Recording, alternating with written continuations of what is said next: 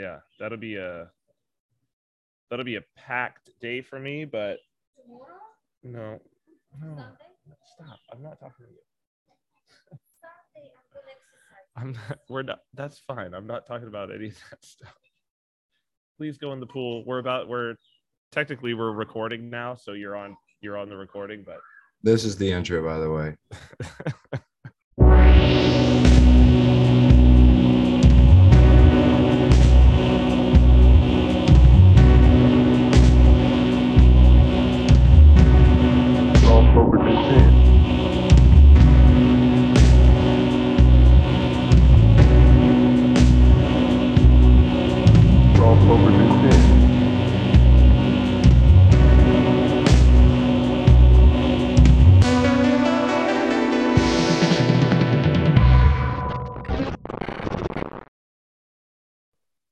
Hi, everyone, and welcome to Royal Path. I'm your host, Andrew.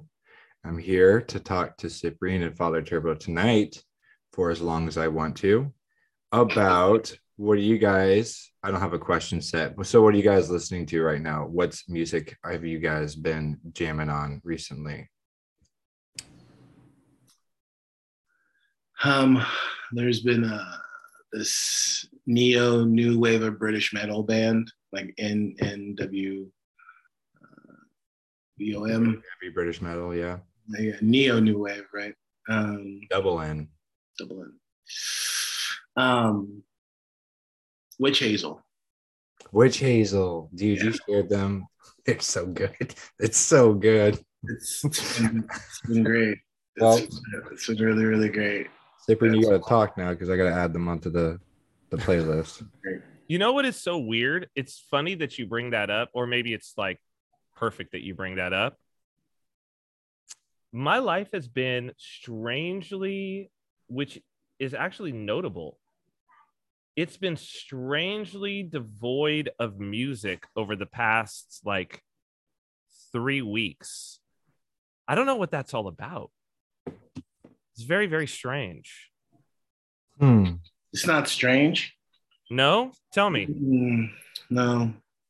Um, I have found that going in, in it's very hard to go deeper into certain things. And I mean, music's great, but it, it can really kind of like cloud the nous and get you like easily distracted. Um, and so often, like if you're in a heavy season of prayer, trying to make some movement, that makes sense also too when there's a season of preparation um, like something's coming you know you'll feel that need for like radio silence pun intended Hmm. so you know in my case um, i've been needing a little bit of extra mm, so you think about witch hazel is it's uh it's They're very Christian, right? what's that Are they Christian? yeah, yeah, it's Christian, really good lyrics, um, and it's a much more, um, it's much more, it's much brighter than what I'm used to. Um, you know, I'm pretty doomy and in the minor stuff, and it's just been kind of like what I've needed because I've been in an interesting season.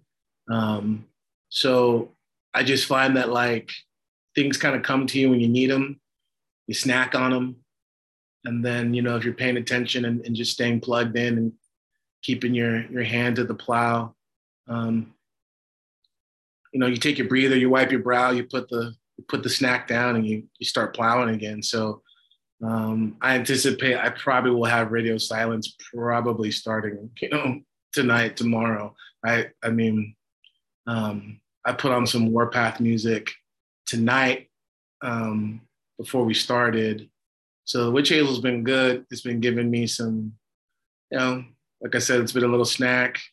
But um, yeah, I just think those movements, I've observed them. So I don't think it's that strange, Cyprian, at all. you know i also have had like today is really the first day it's interesting like now it's getting me to think i'm glad you asked that andrew like you're like you didn't have anything prepared but i'm glad you asked it Nice. like i don't know if you could tell last week but my voice was kind of weird like it's recovering now Mm.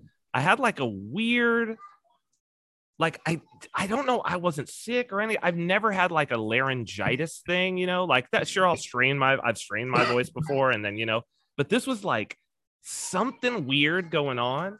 And like I really I like to chant my prayer rule, you know what I mean? And like then we then we have, you know, when we have Typica here and all of that, like I couldn't I couldn't chant, I couldn't sing. Still I'm having a really difficult time with it. Um so there were times when my prayer rule was like almost almost silent like last week you know? And it's just like and then no music as well. And it's like wow. I'm just noticing that. So yeah something's going on. But i did but i i had this feeling of like when i come out what's that what is it? Buckle up. I know. Well, I had this feeling like, okay, whatever this is, when I come out of it, so, like it's going to be like four to the floor, like time to go right now. This is the feeling that I've had as this has been going on. Yeah. Very Mm, Yeah. weird. I, I mean, a lot of stuff is happening right now. A lot of stuff is happening right now. Big, big shifts are happening. Um, all, I mean, they have been um, for like obviously the last three years. Big shifts are happening, and uh, the lull and the quiet that everyone's been experiencing, it's about to come to an end. So On that note, Andrew, Andrew, what are you listening to? Oh yeah. Um, uh, um. Well, you know, I've been on kind of like a radio silence thing too for probably like the last six to nine months, and it, I I can just tell what it is, what it like. And in that time, like I kind of always just listen to the old standbys. Like I probably got like five or mm, like five or ten artists that I always kind of am just jamming out to always. Um, but uh, when I first kind of started to realize that I couldn't listen to music all the time anymore, like um, a couple of years ago or whatever, uh, a couple brothers from the church who have been into ambient stuff for a long time got me into some ambient artists, and that's really nice to have on in the background. I've noticed I have this like real love for like really like smoky noir jazz um that is like there's this playlist on YouTube called like one hour of doomer jazz and it shows this like NPC smoking in a taxi like with like the New York like some street in New York like whatever behind him um I've been really into that uh then there's these stupid little like YouTube channels where it's like a radio is playing in the other room, but there's crickets and stuff. Like I, oh yeah, I know those. Yeah, I those are kind of cool actually. I love having those on at work. We have this big stupid flat screen TV in my office, and I just like sometimes while I'm doing data entry. But um, aside from that, and then the odd here and there, like the last two days, it happens to me probably once every couple months. I've been really digging into uh, Meshuggah again. Uh, it's like I don't know what it is, but they released a new album not too long ago, and I wasn't su- I liked the one before. I wasn't super impressed with it, but this one is really good. And this one, I don't know if you've listened to it, Father. I don't know if you keep up with Meshuggah, but not really. I haven't heard it. this one is very like um i heard a story and i won't go on and on about this but i heard a story that the lead guitarist i can't remember the dude that usually is not writing he's like writing the well whatever it's very much a back percussion like it's like a tom heavy album it's very chuggy it's very like in all Meshuggah is but like this one's very much like it, it- I was getting this real picture this morning when I was listening to it on the way to work. And this is where I'm at because I'm listening to Meshuggah at like 10 o'clock in the morning on the way to work. But it gave me this image of like orcs like Hmm. marching to war with like like slamming on toms, you know, it was like these big Okay, Twin Towers. Two Andrew, towers. keep Yeah. keep that image in your mind because I told you guys that I had something that I wanted to share Yeah, let's from grip today. grip it and rip it, bro. I'm I, I'm gonna share it. I'm just gonna share it because everything that has been said up, up until now. I'm I think this is appropriate. I think this is very appropriate. Okay, so here it comes. my whole seat, but I'm just sitting on the edge right now, Cyprian. Okay, get ready because here it comes. This is today. Yeah. Let's just go ahead and watch and watch and look at. I was like, is this real life or am I looking at something from a movie? But here we go. Can we hear this? Oh, choose. here we go. Let me To move- start over. And now, America must choose to move forward or to move backwards, to build a future or obsess about the past, to be a nation of hope and unity and optimism, or a nation of fear, division, and of darkness. MAGA Republicans have made their choice. They embrace anger. They thrive on chaos. They live not in the light of truth, but in the shadow of lies. But together, together we can choose a different path. And now, America must choose to move forward I think it's or to move backwards, to build a future or obsess about the past, to be a nation of hope and unity and optimism, or a nation of fear, division, and of darkness. MAGA Republicans have made their choice. Oh wait, They Did it embrace anger. yeah, it repeated. Yeah, it's repeated. They thrive Yeah. on Okay, chaos. okay. They live not in the Shut up, so for so for the Spotify, because we've been getting way more, we we've been getting a lot more Spotify listeners now, and it's just listen. I just want to, if they haven't seen this, I don't know where this is. I have no idea, but President Biden is speaking in front of like the I guess it's the presidential flag, the American flag, but the background is red Yeah. and there are two soldiers i guess those are marines in dress uniform No, you mean Imperial Guard. I was gonna Exactly. Say, dun, exactly standing behind him i was when i saw this i was like has has an american president ever had it i'm looking at this aesthetic and i'm like that where are we what what just happened what just Yeah. happened I mean, pick your choice. Well, we've begun the descent into V for Vendetta with the Chancellor. That's what it looks like. Yeah. And that look, that's on purpose. Like the thing is that's that's a set that somebody was like, "Yep, that's what we're using." Yeah, it kind of looks like a TV set. I mean, it does look like a movie set. That's kind of besides the point. The ominousness, the showing that we're ready to engage with violence, the the showing that we we too have our strength. I have we are the strength of the armed forces, the federal government. We are, you know, the empire, however you want to look at it, you know. hmm The colors, the use of red. I mean, you're talking about Republicans, the Democrats, obviously the Democrat color is blue, but you look at this again, the Hegelian dialectic, and this kind of like transposing of But Father- but father father forgive me. Have you ever seen the president of the United States use a red background? It's No. always blue. The executive, uh, uh, the government, it's always blue. yeah, yeah. It- it- Something something comes. There's a synthesis that comes from this, right? That these,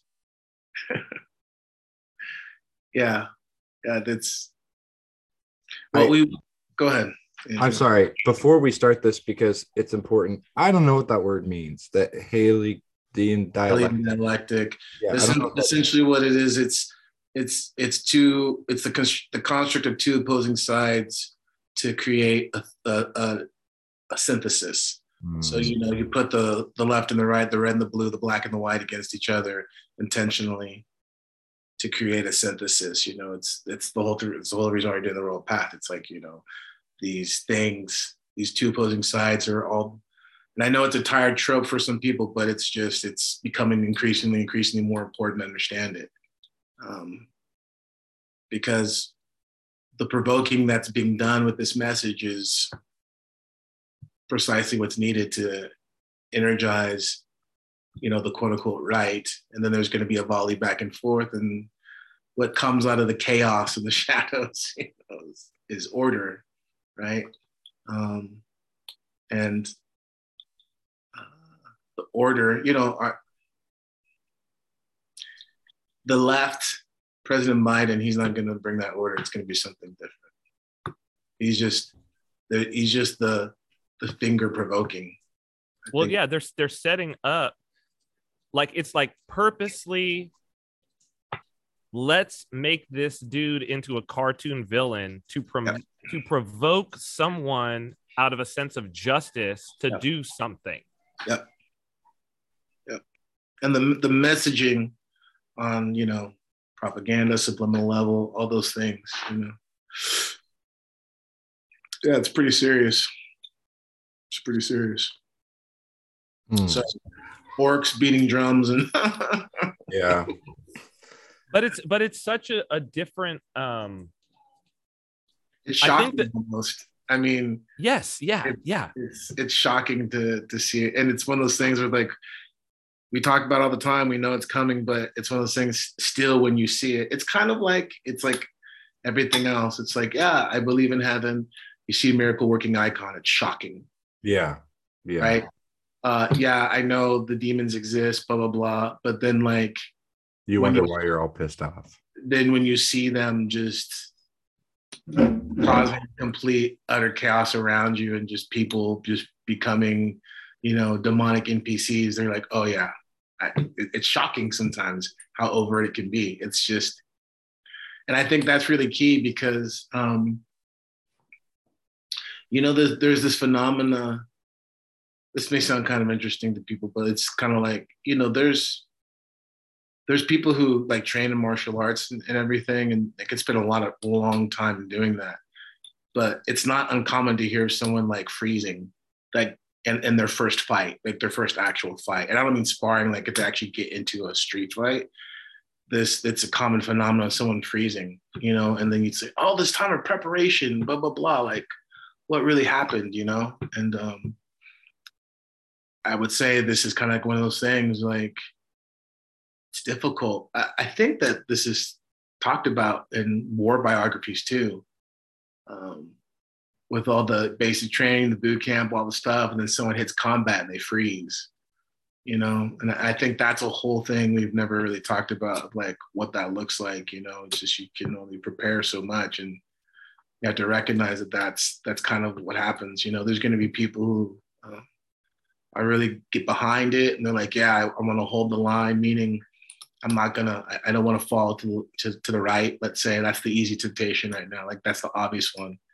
But when push comes to shove, what happens? You know. Um, so because it's very easy to say especially in this situation if you're not if you're not aware and you haven't been preparing yourself for this to come it's Yeah. very easy to be like well i mean look right it's like look you want to see who the villain is like clearly this is the villain right like there's no question that here's here's the villain and we need to react in a way we're the heroes that's the villain so let's go attack the villain Yep.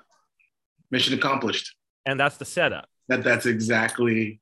I mean, this the scripting of what was said. It couldn't be more cartoonish in its gregariousness. you know what I mean? It's like, ugh. And i think also a fear so it's it's this weird game being played Mhm. where where what's being asked of people is to like is to act because they're going to act out of fear so it's like here's the villain the villain is talking about me right it, it's straight out of e from vendetta so Mhm. clearly there's a target on my back Mhm. so like so i need to form the resistance or whatever it is. Bingo. right like Yeah. because if i don't form the resistance something horrible is going to happen to me but the the the reality of it is no no no the whole game here is for you to do something dumb hmm That's right. It's just like whether it was the bully on the street or the cop on the street or the whoever in the street, you know, saying something to provoke you, like to do something. That I mean, that's that that's the name of the game. And you know, it's kind of funny. I, I want to give people credit. Actually, I mean, if we go back over there, I mean, definitely there's been ample opportunities at least since 2015, if not before, where it's just like, yeah, I got to give it, I got to give credit where credit's due to quote unquote, you know, our countrymen. Um, it's almost surprising things haven't popped off to a greater degree, right? I mean, that, I mean, just think about all the riots. And I mean, it was so absurd, right? Like, no one in their right mind thought that that was about racial justice. You know what I'm saying? Um, black people didn't think it was about racial Yeah. justice. You know, so uh, the fact that like the country kept as calm as it did, I mean, I you know this is where I want to be um, not optimistic, but I, I think you know this is where I lean. I have to lean more heavily, God willing, on on being you know a quote unquote Eastern Christian, like. I believe in the fun. I believe in, in the fundamental goodness that God created man with. That doesn't mean we have common sense, but I think, and, and this is the thing that, you know I, I wish I could try to get people to understand. Um, you know, I have found. Know this is, this might be wildly unpopular. I have found that people, for the most part, um, the average person is somewhat decent um, or at the very least cowardly, or they don't want to get involved, right? So, um, you know, I, I think that this idea, whether someone thinks that, you know, under every rock, um, past Colorado is a is a racist just waiting to, shoot a black person, or whether you know, uh, every person who who isn't wearing you know cowboy boots in a truck is like you know, a uh, communist, transgender, like you know what I mean, like whatever the caricatures are.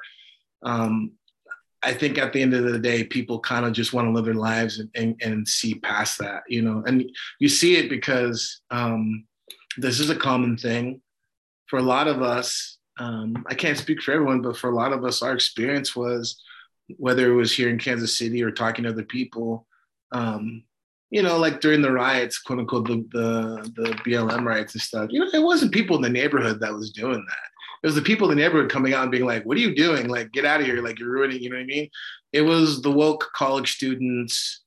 Um, you know, I don't, I don't, I'm trying to watch my words more these days. It was the, but I have to just be frank to call out for what it was. You know, it was the, the quote unquote white liberals, you know what I mean, who were who were behind most of those most of the things. And then obviously you have your opportunistic um, criminals. That's just what they are.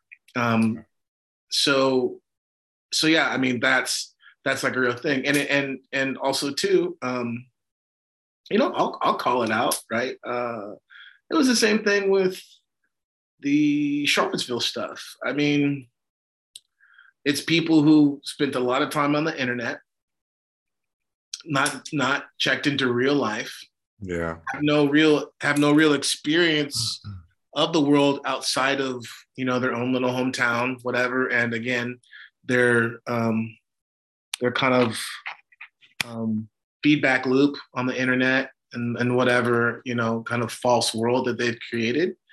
And then you know bad actors, people who had already been involved with certain movements for years that were those movements founded on fear and, and hatred, all that stuff. So yeah, I mean, okay, great. Were there some good, upstanding, just normal Americans? I'm maybe, I guess, but like largely that's what compromise. That's that's what largely what comprised of uh, that quote unquote, you know, riot.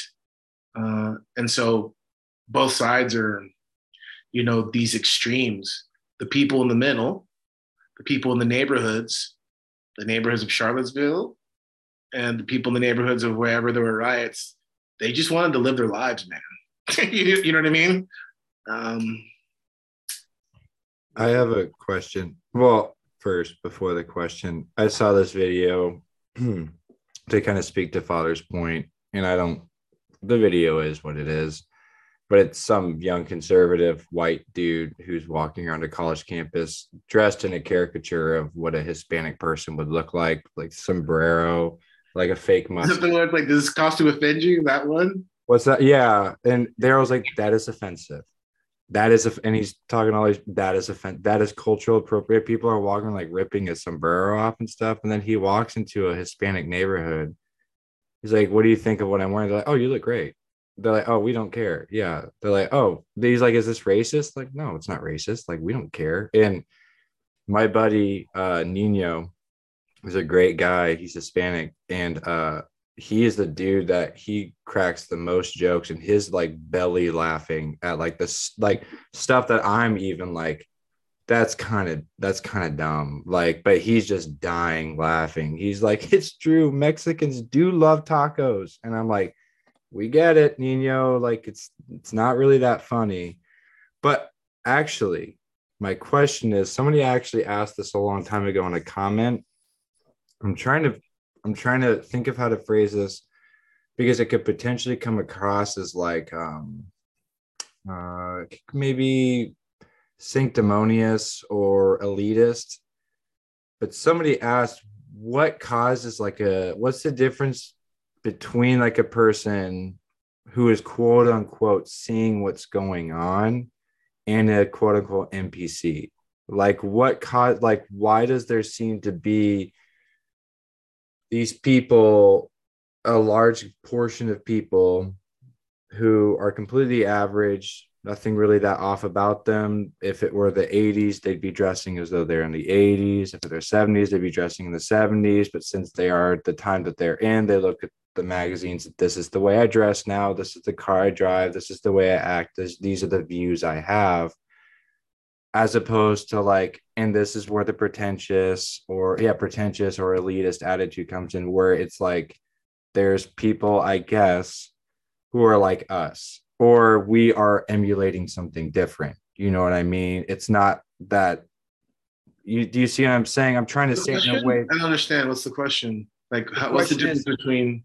Well, the question is, what's the difference between an NPC and a person who sees what's going on? But I'm trying to couch it in this term of like, like, defining for people out there who don't know what NPC is. Is that what is that what? no, no, no. Let me try one more time. I'm gonna give it one more shot.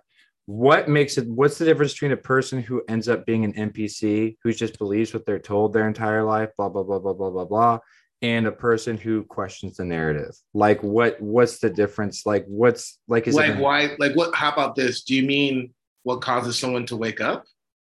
sure? That's but, it. That's it. I think that's probably good. Yeah. But does so is that possible for everyone? Yes. Oh, Okay, that's okay. That's kind of one of the ways I wanted to get at. So if you're a human soul, if you're a human being, you've been endowed with the image of God, right? Which is your your human soul. sure, And because of that, until you take your last breath, there's always hope. Um, there's always the opportunity. Now, we can get into a whole interpretation about the mark of the beast. Um, um, the mark of the beast, you know, lowercase m and lowercase b versus cap, you know, uppercase m, uppercase b. Um, what's the difference between those two? so there has been the mark of the beast. So if we remember that we should understand eschatological events, things that are about the end times, you know, um, prophecies, the end times, the book of Revelation. Um, one thing that we can definitely, you know, put the stamp on is understanding these things are cyclical. So things will happen in a in a in a cycle and that cycle always has that potential to become uppercase the mark of the beast like the final one right? So antichrist the same thing. Hitler was an antichrist. Nero was an antichrist you know blah blah blah.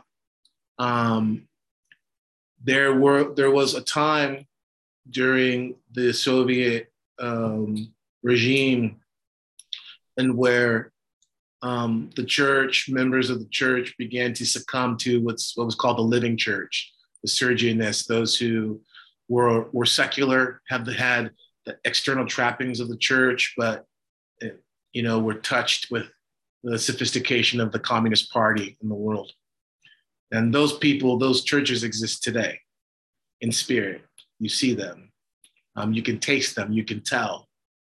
And so, anyways, at this time, uh, I saw this great account, uh, and it's just one. It's the one I can bring an example, but it can bring up many. It was off of the Gregory Tekakwalite channel, but you know, essentially the story is how there was a priest who was these two priests were living together or something to this effect, and the one priest is kind of like normal, you know, not really given over to anything, just part of the church serving. And then at some point in time, he begins to say, Well, I'm going to go over to the Soviet church, the, the living church, the state church, because it kind of doesn't matter, whatever. So the story begins to talk about how there was these changes that were somewhat imperceptible. It wasn't necessarily like shaved off the beard or these things, but kind of like a little switching out to like, well, what do you mean the Soviets? Well, what do you mean this and that, right? The more of this just taking on an acquiescing to the system, to the beast, and and and bearing that mark in the mind. So the fathers talk about like Saint Andrew Caesarea and other fathers who make uh, patristic, you know, these patristic commentaries on Revelation about the mark of the beast being, you know, acquiescing in the mind, but also in the hand and works, right? So this is one way to understand it. But the thing that people get tripped up on is they think that it has to be one or the other, but it's both. you know what I mean? And so, um, and so there's been these moments where people have sold out Christ, even though they're quote unquote Christian, because they they want to get along with the system. They don't want to be ostracized. This is what happened with people. I'm, I'm sorry, I'm just going to say it. I'm not saying that if you wore a mask or if you did whatever, that you were given the mark of the beast in the sense of there's no hope for you. That's not what I'm saying. But what I am saying is that there was an acquiescing to the spirit of, of the time, of the age, and that spirit is only growing. And it's not the spirit of the Lord Jesus Christ. It's the spirit of a Christ, lowercase c, but not not Jesus Christ, who's the head of the church. That that was not from Christ. Christ did not ordain that. Christ did not bless that. The world imposed that, and that's fine. You know, some people had their ideas of you know, uh, run and live to fight another day. I don't really. I'm not going to debate it. You know, we're three years in, and I guess if you're listening to this, you kind of already know where you, you already know where we stand, probably. Um, but if whatever, so um, but I would say this is an example of these little acquiescings. And that's why, for some of us, for me, I'll just say on the record, I made a decision based upon my conscience where it's like I had to, I drew a line at like, for my parish, I was like, no, there's certain things I'm just not doing because it had nothing to do with the quote unquote science of something. It was the spirit of, of what it was representing it's mark. Would would you say, Father, that the when you when you talk about you know the taking of the mark in the mind and then in the hands through Works. work that Mhm. that person becomes in a way like an infernal icon of the eschatological mark at that point like are are they then are are they Yeah, think- embodying or are they an icon of that final mark Just What- real, real quick, Father, escalatogic, escalatogic. I'm sorry. It, it that is referring to the end times, right? end times eschatological yeah yes. Okay. So, so I- think a better way to say it is that um, there's always a potential, and so the potential is: do you? This is why this idea of like I'm just gonna live now and like it'll work out later. Like it's very dangerous. Um, this is why being authentic is is the key thing. What does it mean to be orthodox? It means to be authentically a, a disciple and a member of the body of Christ. That that's what it means, authentically. Not when it's convenient. I'm not or, I'm not orthodox, and I don't have a certain position, you know, on Sunday or at the men's group, and then I'm different at the bar or I'm different wherever. That that's not it. It's That true. that that Yeah. is the spirit of Antichrist because it has no problem switching in and out, right? That that's not that's not what it is. That's not what it means to be authentic.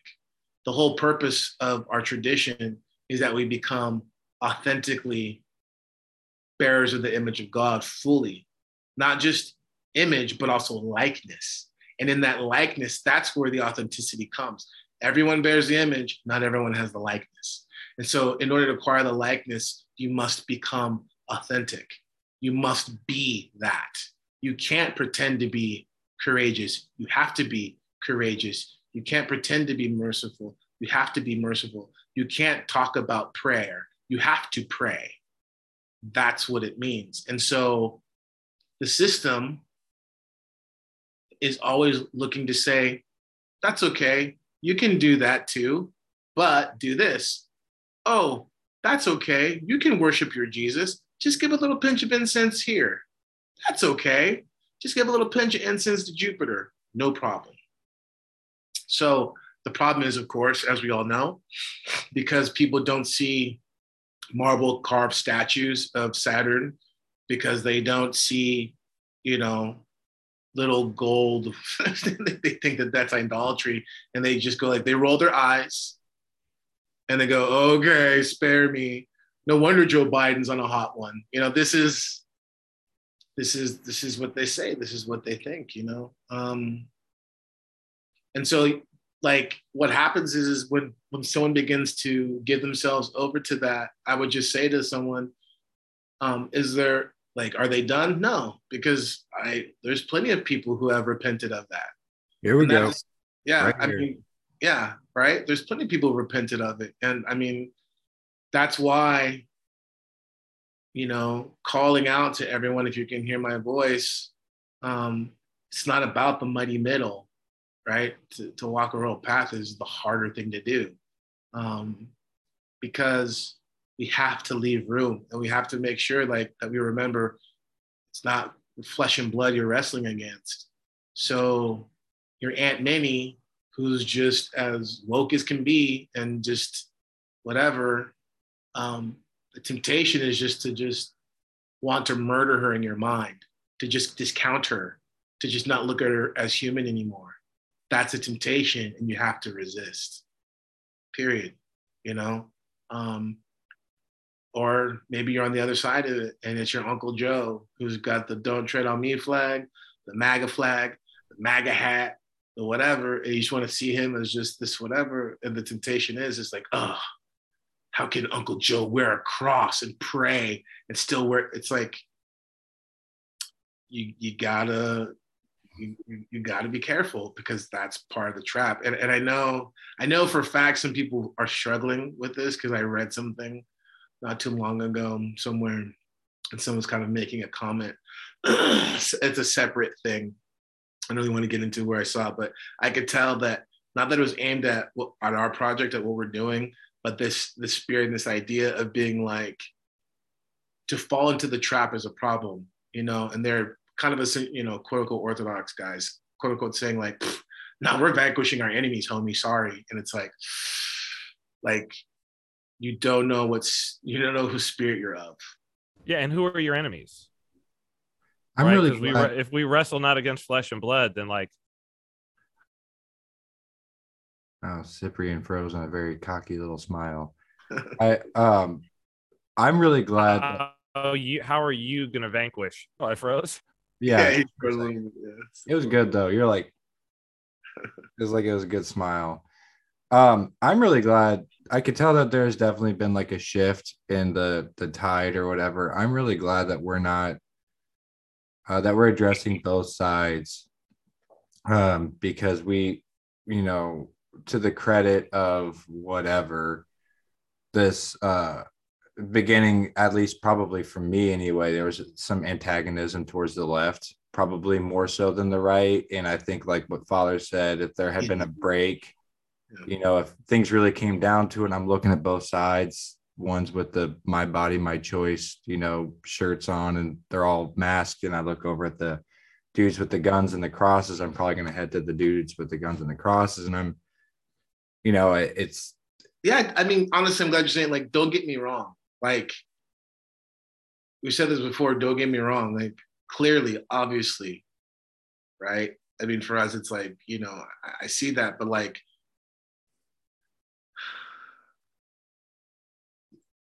Um, the zealotry that is can be comforting to someone who's just we've talked about this before. The zealotry that that can be assuring and comforting for someone that is just rightly rightly disgusted by all of the just abhorrent and very demonic practices that we find in the left it's totally understandable. I mean it's totally understandable right? Um but it's like anything else. Um for me right for for me um and and this is it, I'm trying to be tongue cheek or trying to be cheeky when I say this. It's the harder thing. The easier thing is just to just throw your hat in with like what feels good, what's comfortable, what's right. But but I can't do that because there's a there's a trap there. I mean, it's just I don't know how else to I don't know how else to put it, right? And and the thing is, is like um we have to really we have to really understand that because look um there's a book um my battle with hitler i think it's called dietrich von hildebrand it was like the first one is one of his he was a roman catholic theologian scholar and one of his claims to fame is i think he was like the first one like um, exiled to austria like early early Did they make a movie about him? no, I don't think so. They might have. I don't know. I'm, I, I'm not sure. But the the thing in reading him, and and so my godson, if I guess that's what people come here for, right? Like like all the woo woo stuff. But like my godson gave me that book, totally unrelated to. um Forgive me. Was it when was Trump elected? 16. 16. 2016, yeah. he gave me that book i want to say end of 14 right? Getting into 15 and like the conversations we were having had nothing to do with like trump's campaign. It was just completely separate right? And i remember reading it and i remember what he's talking about hildebrand's talking about in regards of like the quietism of the catholic church and like how it really facilitated like it was a quietism don't say anything and just bit by bit you know the church was subsumed into the movement it- just like what we're talking about it made sense right it like they saw the points that hitler was talking about Family, and Family, the, yeah. all of yeah, yeah, yeah. yeah and and the the particular minority class that that hitler rallied against you know it- it's not like there were things that they saw and agreed with you know?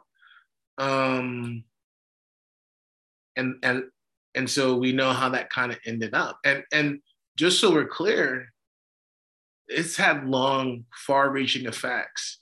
Um we don't even have to get into the cool stuff about um, certain Germans um, living in South America and doing interesting uh, experiments. But that's all fact, by the way.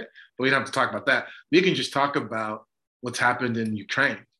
And, you know, when we talk about, it's not neo Nazis in Ukraine, it's Nazis in Ukraine. Like, just so we're clear, it's not neo Nazis in Ukraine, it's Nazis in Ukraine.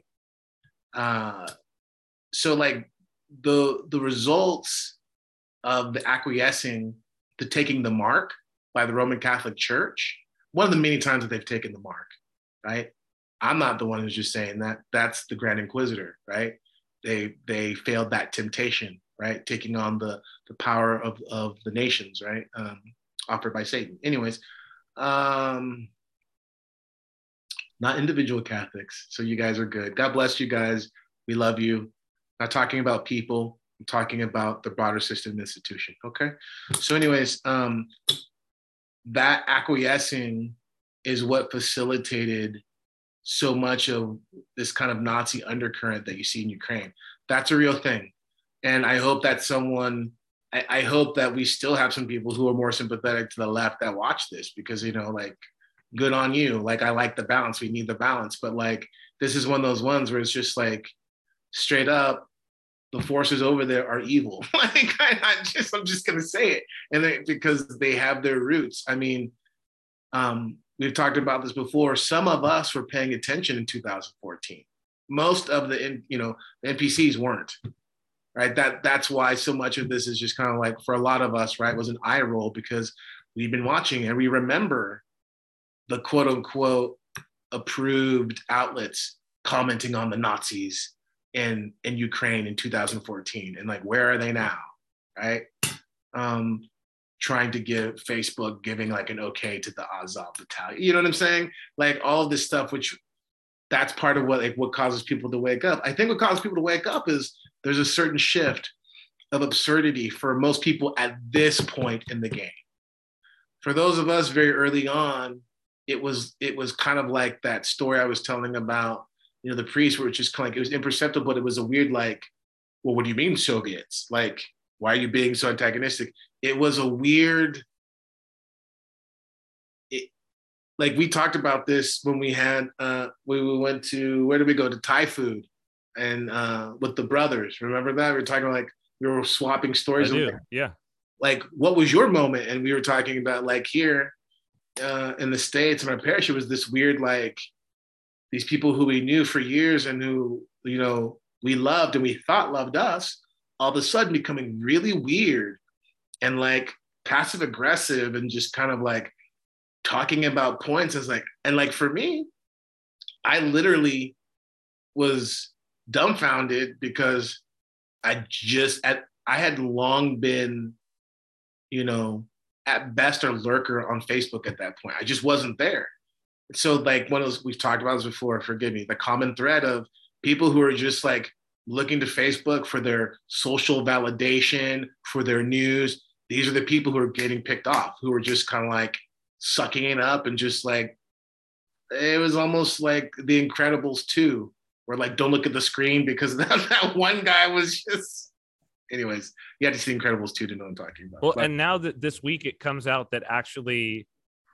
like in multiple formats, that actually, like, oh no, the government literally was like manipulating executives and decision makers at social media companies. Like, here's the proof in, mul- in multiple places. Well, going back to what Father just said, because it's it's it's interesting because hindsight's twenty twenty, but there's there looking back there was clues. Um, like there's this episode of Community where uh they find this guy and it's not important, but then at the end it turns out he's racist. And they look back and they're like, well, there was some clues. And one of the guy, Donald Glover, he's an actor who's black, and he's like, he's like, the guy's like, I wanted to find a place free from darkness. He's like, you know, I, some people are just born natural jumpers. And then it even shows him like he's got like a giant swastika tattooed on his chest. And then they're like, whatever, Jeff's being Jeff, you know. And then like looking back, they're like, wait, he was racist the whole time. Because I say this because some of those folks, again, looking back, Mhm. I was just talking about this with my wife actually. She was talking about um you know because we knew them we loved them we were close you know somewhat close with them um about how they all really struggled with proverbs 31 and they all had this huge gripe session about it one time and my wife being people little- don't know Proverbs 31 is tell them what it is so Proverbs 31 is the proper wife. It's it's the a way a good wife conducts herself. So she gets up before the rest of the family to make sure that you know the food is ready. She or no, first she prays. She gets up and she prays, then she makes for you know, she watches the house while the husband is away, while the husband's taking care of business. Um, just just the good wife. And there was a group of women who used to meet at our church at our parish. And my wife being a little baby orthodox that she was didn't really understand that it's not okay to just sit around and badmouth scripture. So she was kind of chiming in. She said oh yeah of course that was written by a man. Like of course like you know this whole blah blah blah. And then like it's shocking because all of those women left. Like all of them left and um looking back it was like oh wait jeff was racist the whole time. Like it They were looking for an excuse. and that They were that looking for so an, much they were looking for an out. that was i mean everyone was. I mean not i mean them especially and them t- they took capital t capital o the out.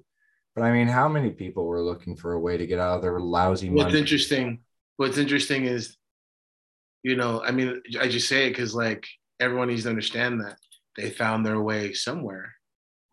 Hmm. and and so this, this is this is why all this is it is what it is, right? Like, um, Where did they find their way to? they you know they found they they found a place where they can they can have the trappings right the soviet Right. church they found their way to a, to a soviet church right a living church where those where someone they found their way to a place where it'll be much more progressive much more like you know, all, all that good stuff right? Which is and that play and that place was prepared. That's the interesting part about it right? Is that it's like that place was already ready for them to to come. Like Mhm. oh it's here. It's prepared. Which is then Dumb. which is then portrayed as welcome to this house of healing from that Mhm. mean old nasty church that refuses to make priests wear masks behind the altar and stuff like that. So so like that that reality is um important because you know again um it's really as simple as like you can do whatever you want just like i just you know i'm choosing not to change the traditions of the church as i've received it. And the reason why i'm saying it like that is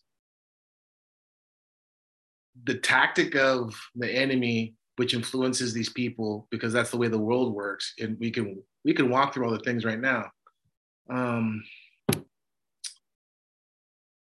you know you uh it's not enough for you to just say like you can do what you want to do but like this is what i have to hold to right? Well what do you, what do you mean? Like that's you can't do that. Like on one hand signs violence like all all the stuff right? It's this idea of live and let live doesn't work right? And the idea is that those who are saying live and let live are, are actually like the aggressors and this and this and that you know? Um and, and i i just think that the reality that people find themselves forced to like choose this is kind of like getting back full circle. That's the problem right? Because all of a sudden you know i had some i you know someone and people you know one person in particular call me up cursing at me about you know i'm you know I, literally it called me like a maga guy like you're a maga guy. I'm like what are you talking about? Like and literally this person said to me oh come on man you know what i'm talking about. And it wasn't joe biden. Oh come on man you know what i'm talking about. Like just put, just put a mask on. Like when you don't do that you're supporting maga and you know it and i was like wow wow so I mean, I don't want to. I don't want to sit here in that this whole time. I'm just saying, like, it doesn't matter in that sense back then. Okay, we've gotten through that. What's important now is that we're moving into a time where people, the NPCs, who are just kind of like plugged in, if, if they they aren't checking that, right? Like that language is just, and this is where it becomes tough because the temptation for us becomes really like, well, if you're just gonna think I am that, shoot, let's let's get it on. You know what I mean? I'll I'll be, I'll be that. I'll be your Uncle Ben, whatever. And like, we've all felt that. I have felt that, right? Well, if you're gonna accuse me of being a, a mean, nasty uh, caveman, you know, great. You know, and I'll just be one. I'll just be one. See, uh, Father, this is like so dangerous.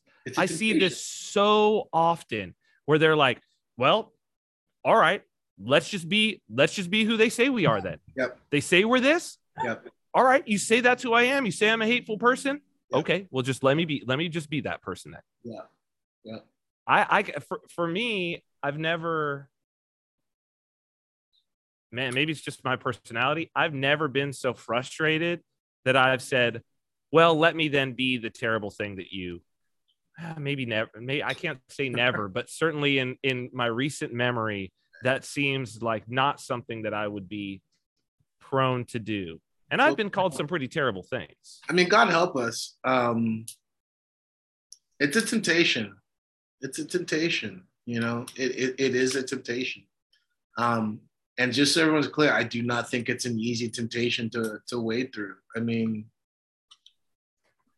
um, you know, I there are these there are these moments. Sophrony talks about the hypostatic principle, and it's it's a teaching that you know we all will experience these moments in the life of Christ. This is what what authenticates us. You know. Um, what did Judas? What what did I, have been thinking about, I thought about a lot about this today. you know, I think I, I've thought a lot about it um, the last three years. Jesus knew about Judas the whole time. I just, I really stop and think about that. Well, there were all these interactions, right? There were all these interactions throughout the gospel of, of the two of them where Judas is showing who he is. But obviously, I mean, Christ is God, so he knows what's going on. But I mean, even to, there's a, a lot of foreshadowing just from a narrative standpoint of of who this character is. And I just want to throw this out because that's the temptation. Like no one sees that as the temptation. Yes, our Lord was tempted many times. That the the three times uh in the in the desert. Uh but there was many other temptations. And and that's the temptation i don't really hear people think i think about it a lot. The temptation you are with your betrayer and you are loving your betrayer. It's very very painful. And that yeah. is this is what i'm talking about. You won't experience that if you give yourself over to that easy temptation of i'm just going to join the winners. I'm just going to join the guys that like I got more in common with. I mean, I get it. Don't get me wrong. Like, I get it. We need to form alliances, and I, I, okay, fine. I'm talking about at the end of the day, right? When I'm facing my Lord, like, when I knew better, did I do better? Because I, fine. Uh, sticker warning. Uh, people have been bringing up I should like be warning people, and I think maybe there's truth to that maybe you should turn off the podcast right now if you don't want to be accountable for for these things because um winning like the lord did not choose winning. Like the lord was tempted. You don't think the lord wasn't tempted knowing the whole time what judas was going to do I mean, he didn't succumb to it. That that to me, I just I bow down and I go, man, God help me. Like, how can I be like you? That the pain, you don't you don't know that pain until you've been betrayed. And once you've been betrayed and then betrayed again, it's just like, wow, you know? Uh that's that's what it means to to follow Christ, you know. I can't find it, but Saint Nikolai, the prologue, he was just talking about this. He's talking about, man, I really should have screenshotted that because it was really good. But he's basically talking about, he says something to the effect of, um, you know, uh, he basically says something to the effect of like, you don't think that God doesn't see like the um the pagan worshippers. You think that I, I, I can't remember exactly the titles that he uses, but something you know I think something about abortion doctors. You think God doesn't see this, but He allows it. But He allows it. But He allows it. You know, He's constantly like saying like God is tolerating these things. He's tolerating them, and it's something to the effect. I'm sorry, Saint Nikolai. I don't mean to botch it, but he's like you should too. Like I mean, he's basically saying like I think he's warning against a kind of extremism at least as I remembered it, that it stuck with me that like he's like, you think that God is not seeing these same things that's making you mad. And we're, you know, basically bear it. Bear it as God does. Bear it as God does, you know, like don't lash out in violence, you know, that that image of the icon of the monks standing between the two sides in Ukraine. So I'm really I really wish I had taken a picture of it, but but it's not but i think the this this bearing it i think that's really where the the question of the royal path comes in because okay so it's not join into the narrative that is of the world. And then but at the same time it's also don't completely throw blinders on and stick your head in the sand and be like ah, i'll just ignore it and just go about my thing. But it's also to not accept it's also to not accept what comes and the temptation that's pulling you towards the thing so Yeah, I mean, like Cyprian, like you talked about, like okay, let's show the resistance. It's like the resistance has already been formed. That I guess that's the thing. The resistance has already been formed, and there's a matrix within the matrix. We can just do this all night. You know what I mean? Like you're getting attacked by butterflies. yeah i'm getting attacked by bugs over here um, it's like, look, it. How many times you know we talked about this? Okay, great. You come to Orthodoxy because it is the most conservative branch of Christianity. Absolutely.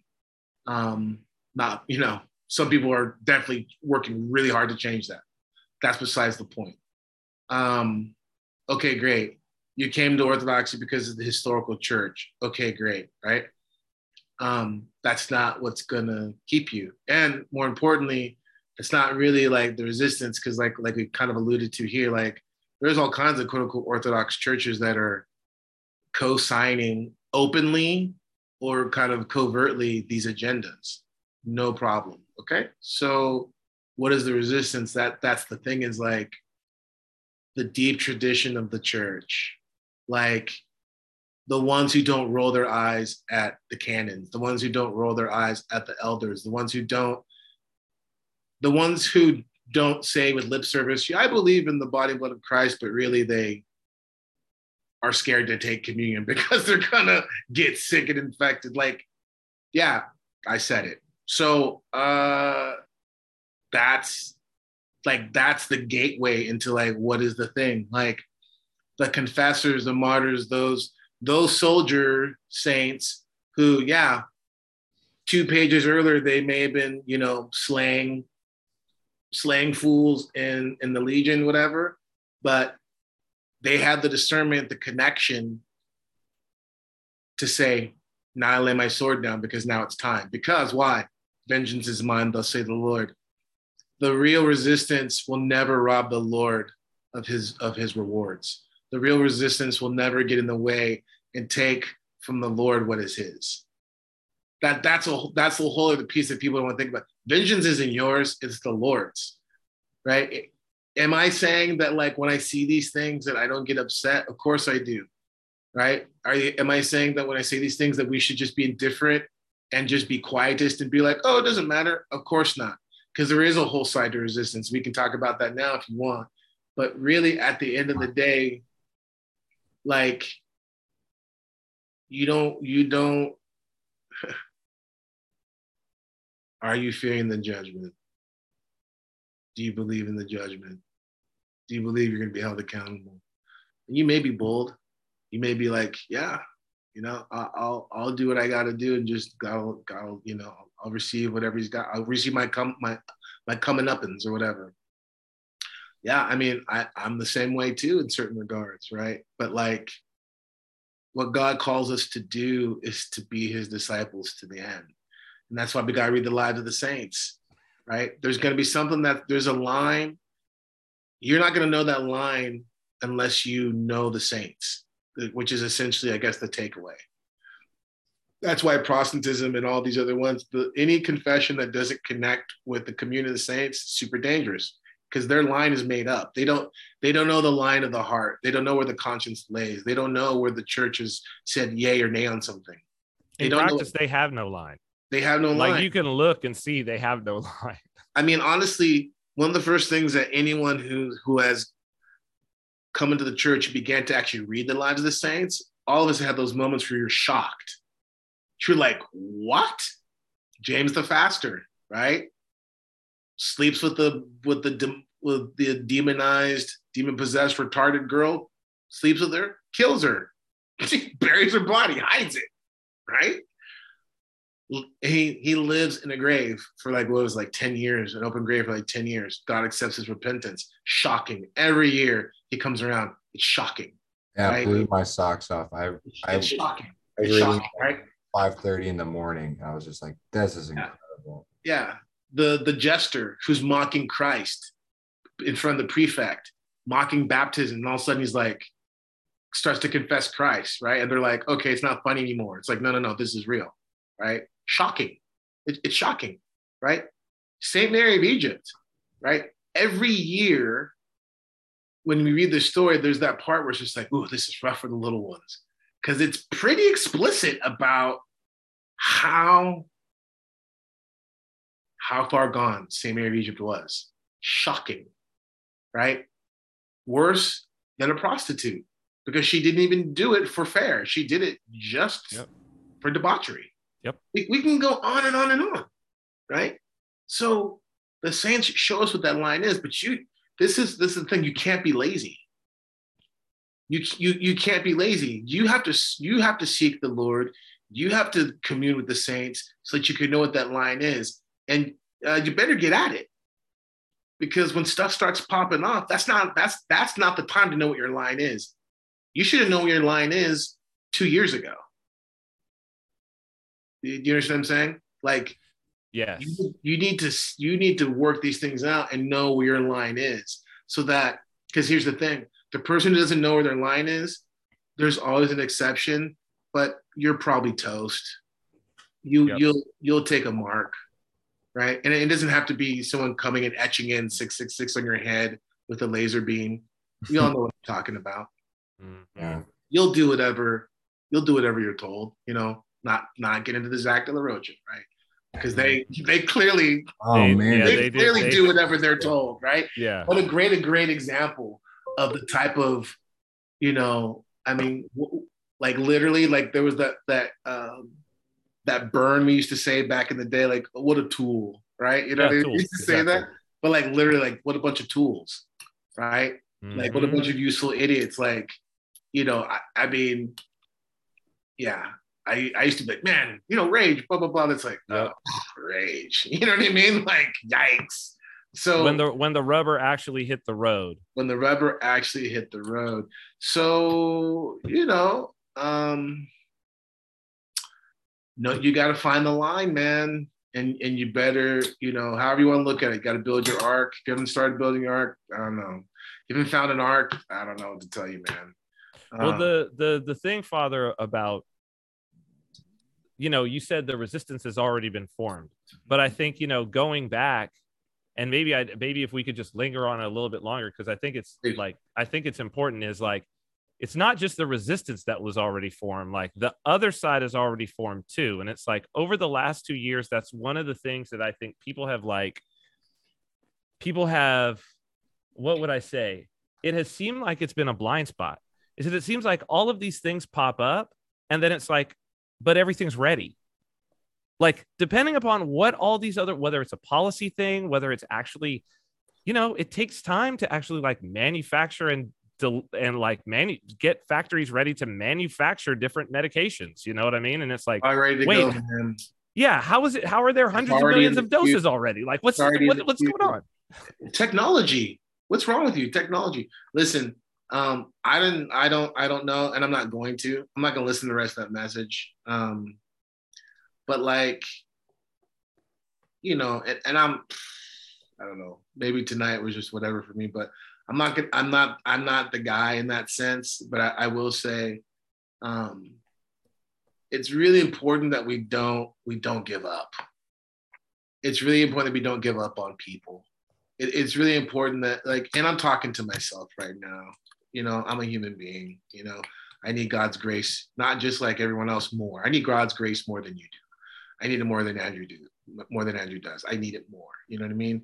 Um we can't give up on people you know and we have to we have to strive to carry our cross and, and to really be all things to all men in the right way. Not muddy middle not man pleasers, right? We, we you don't know who's going to be that person that wakes up. But I, I tell you this much: you come out swinging on someone, because you're scared or because you got a chip on your shoulder, because you want to show you're part of the the tough crowd or whatever it is, you know, you don't know that person could be that person is someone who Christ has put in your way. Like Christ wants every single one of those people to repent. God doesn't want anyone to perish. And I and if you think that that's Pollyannish, like God forgive you. God because because again, remember what we're talking about is we're Christians, we're Orthodox, right? Um, so this reality of like you don't know your Aunt Bessie and your Uncle Joe, you don't know. Do your work, pray for them, you know, shut your mouth a little bit more. Yeah. Um, and and and understand what's really at stake. You know what I've been doing lately? This a little shifting gears. Oh, I just I spend so much time reading about hell. I spent so much time reading about hell, the toll houses, and the judgment. And um, I, I just think like everyone should do that a little bit more often. I really do. Um, there's there's um, sometimes I watch video about people who like sepsis amputees, you know, where they lose all four of their limbs. You know what I mean?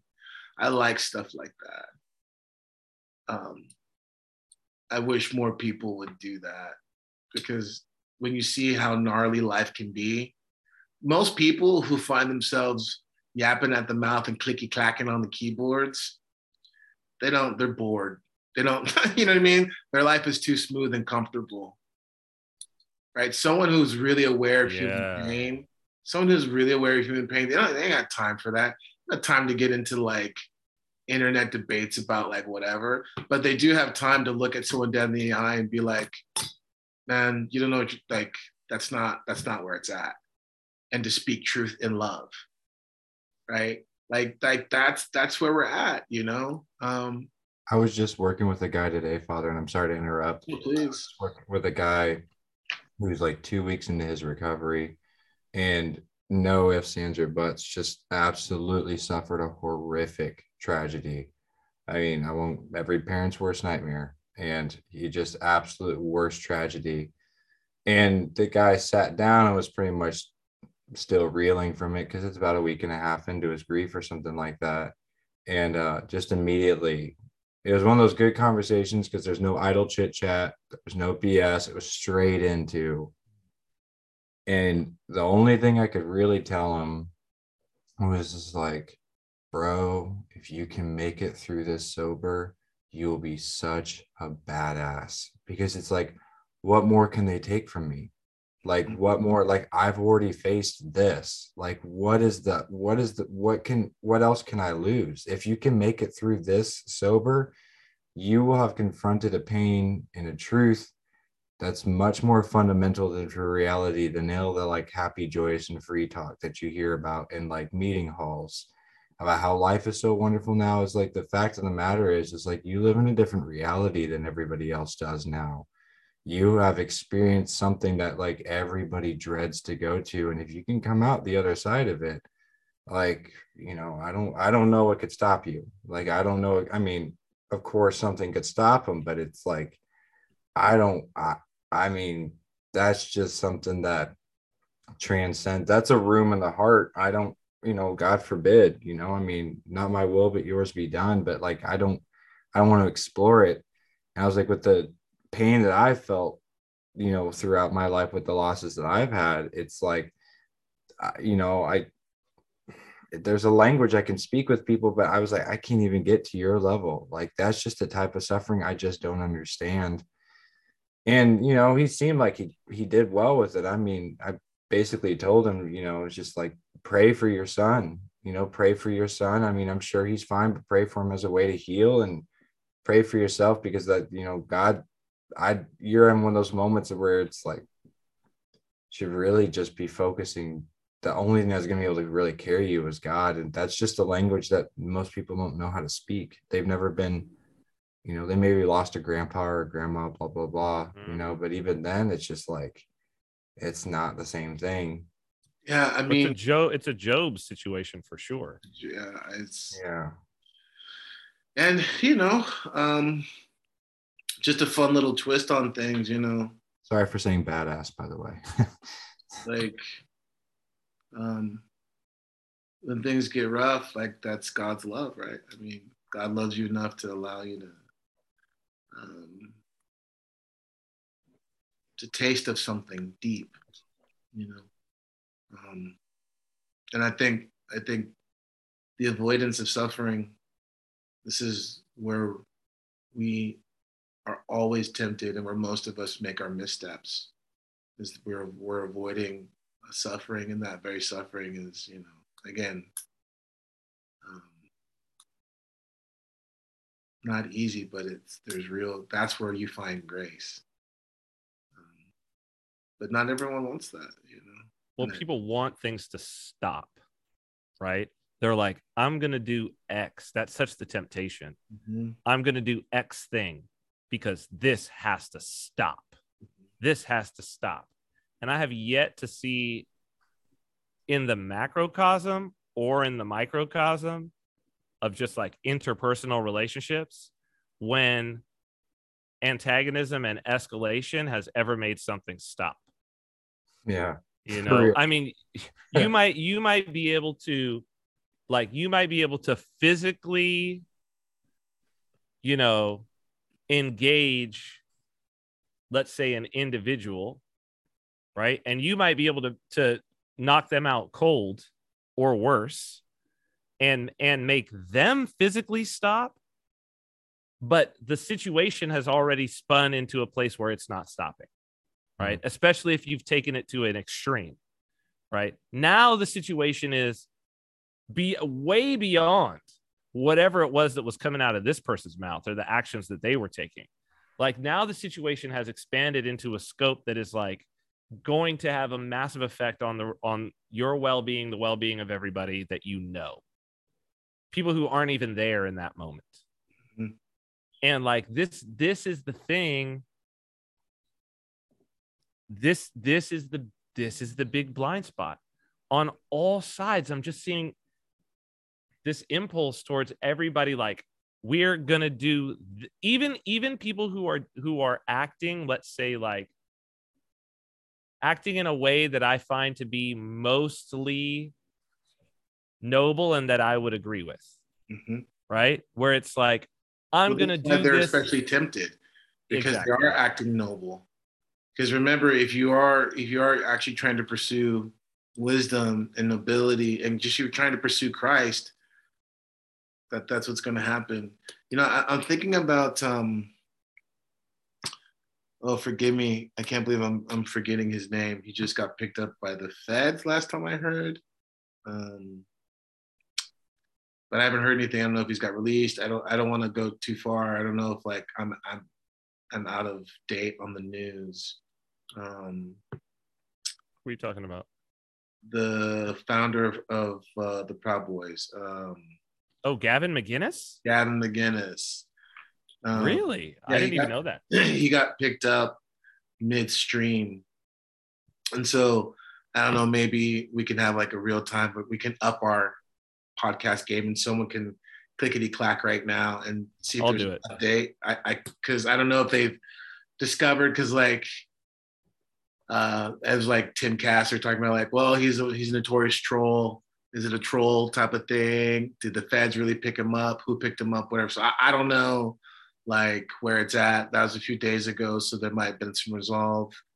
Um, but like the reason why I'm bringing it up is because um, like there's Humble boys. the what's that? It's not the humble boys. Yeah, I mean the, there was just So, Father, forgive me. They're saying people are saying, but mind you, the first article I saw was from Daily Beast, which is definitely heavy Yeah. woke. Uh, are saying McInnes allies are claiming he that saying that he faked his arrest. yeah. So I don't. There's obviously a, a lot muddy here. There's a so who knows? Who knows, right? Um, but what I, well, I guess what I'm trying to get at is that um, it's kind of irrelevant to my point to some degree, because like when the Proud Boys thing is happening, right? And this is just, you know, it is what it is. A lot of people are like scandalized and like just believing the narrative. They're racist, they're this and that, right? The problem with it was, like on my end, right? I'm just like, okay, that's a whole part of like it, the the Fred Perry, like the the oi boy, you know, kind of skinhead like subculture. Like if you don't know that, then like, of course, you know, you just someone will look at you super and be like, "You got a shaved head," you know, he's a racist. Like, like you know what I mean? Just it's that ridiculous, right? So so I get all that. Like I get that. Like that was kind of like an example whether fed plant whatever i don't i don't really care you know what i mean the point that i'm trying to get at is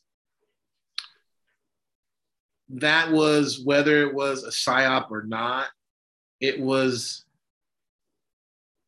galvanizing people who were rightly fed up with certain things is what i'm trying to get at okay?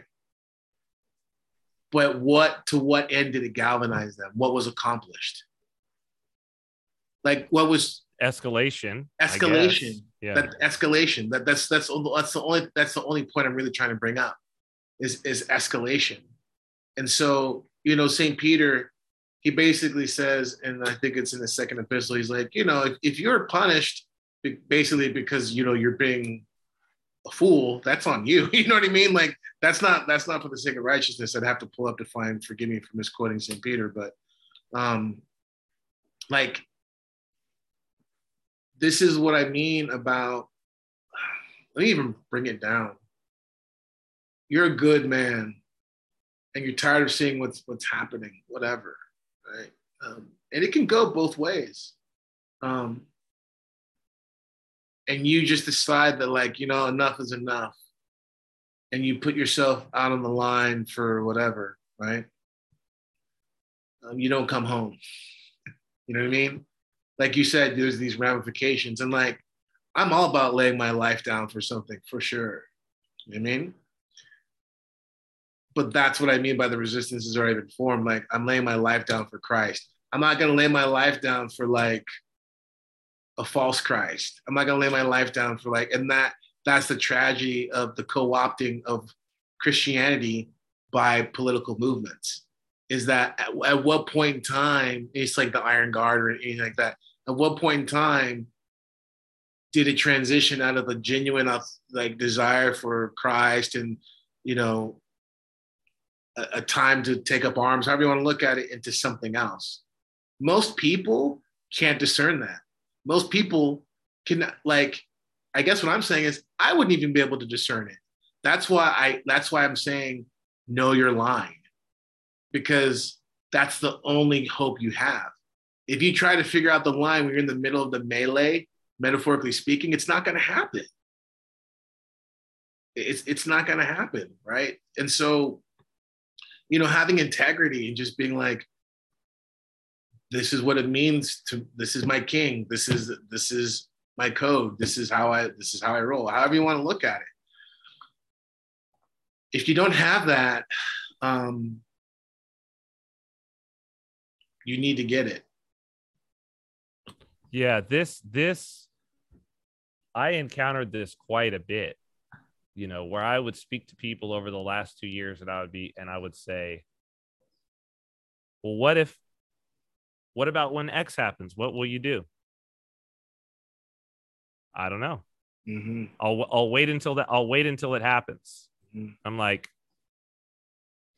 I know what you'll do like you'll do the worst if you'll do the worst thing if the, if we're having this conversation right now and and like you haven't even thought about this you will do, you will do the worst thing possible can guarantee nobody i don't know anybody who makes who makes good decisions like like you said oh well like mike tyson says everybody has a plan until they get punched in the face mm-hmm. which sure. is basically what you you had said earlier and it's like you know what unless you've ran through and even then, it's not guaranteed. But Mm-hmm. like the only way to even give yourself a chance is to like first maybe get punched in the face, if be willing to be punched in the face a few times, metaphorically, right? Like but but you're going to have to like pick like you say pick a line stand by it and not like well this isn't the one that i can if it was the real big one i'll you know Mhm. uh, it's it's it's yeah Yeah. if And- they if they come and take my guns then i'll you know but for now eh, i'll just go along y- you know Mhm. I mean, kind of getting back to some things, it's like um, one of uh, um, one of the, the spiritual children, one of the parishioners they sent me. I'd never heard of the guy. Um, um, sent me like a Joe Maggiano. Like I don't know, I don't know what the guy's name is. Uh, he's like a nationally syndicated uh oh you're talking about uh he's got a he's got a shaved head he's like a kind of uh you know like a kind he's of kind of broy type of yeah buffer guy whatever kind of it, Italian-y, uh, maybe Yeah, like yeah, a yeah. racially ambiguous type of character. yeah yeah like Joe Who are you talking about? His it's not Joe. You're you're confusing it with Joe Manganiello, but it's oh, what is this guy's name? his name is uh um Dan Bon Don, Dan Bongino. Dan, Dan Bongino. Bongino there you Dan Bongino. And uh yeah, so like Dan Bongino, which I, I never heard of him, right? Is he big? yeah, yeah, yeah. I mean, as like a political pundit, yeah, he's all over the the networks. Okay. So Dan Bongino, uh he had this little thing about, you know, uh getting the jabby was his like worst mistake he ever made. Okay. so here's the thing. People have done it. That's fine. People have repented of it. No problem. Okay. The only reason why I'm bringing it up is because no, two reasons. Number one, we got to always be aware and be careful. And here's what I mean just relax a little bit now. You know what I mean? Because we're at a stage now where there's, there's, there's more people who are going to be waking up and just like, don't put a roadblock for them, right? If someone's waking up to some stuff, be charitable, be a Christian, right? And and encourage them. Be like, hey man, God knows it's all good. Glad that you at least see it now. Whatever. You, you know what I'm saying? That's the number one thing that I, I just want to get across there, right? But the number two thing is that that happened because people didn't have a line. Mm-hmm. Mm-hmm. I just I, that's you know what I mean. I'm just saying, right? So the people who are going to rep- who are and there are people who have and there will go, there are going to be more people who are, are repenting of it. What what are they really repenting of? Well, there's some Mm. people who are like, well, I have nothing to repent of because I was just doing what I was told, right? But there's going to be some people who are like, yeah, I was doing what I was told and it was it was it was wrong. Like I know my conscience, like it's not what I should have done, right? And so they're they're, they're repenting spiritually if they if they feel where they made a concession, where they compromised something. You, you understand what I'm saying? And this is really expressed beautifully and profoundly when you read um, Father George Calciu, the Romanian priest who was in prison and uh, he talks about how you know so many times we denied him, but we we bitterly repented. You know, when they were putting our face in excrement and bucket buckets of excrement or doing whatever they did to us at night, we we bitterly repented. We bitterly repented. Like this is really important because the church dealt with this with the Donatists, who were like, no, if someone has denied Christ, they cannot come back. Blah blah blah blah blah that that's that's a heresy right we maintain that if someone has denied christ if they are truly repentant we have to like as a confessor as a spiritual father right? You better believe i got people who hate me. I got enemies you know what i mean? I have many enemies but i'm the enemy to none. That's that's how i live.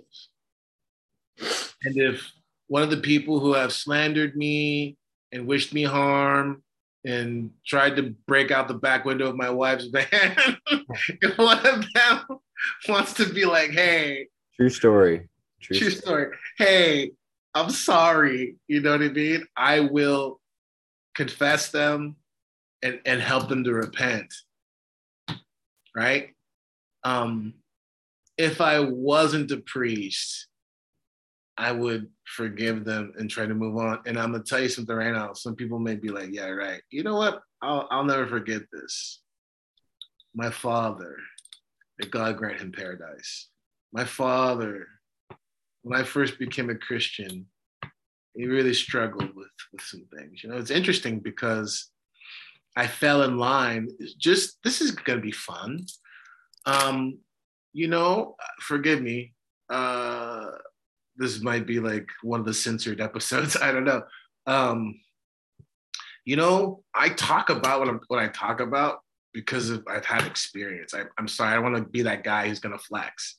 I'm just, I'm not. This isn't coming out of like I've read some kind of book and like thrown whatever. Like when I first became a Christian, quote unquote, whatever that means, and started trying to follow Christ, like I was in an evangelical church and started swallowing all the evangelical politically.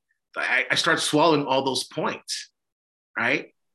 Zionism, you know, Israel, you know, fill in the blank, whatever it was. I would because I, I thought I thought that's what I was supposed to do, right? A whole I had a whole season of that. I'll never forget.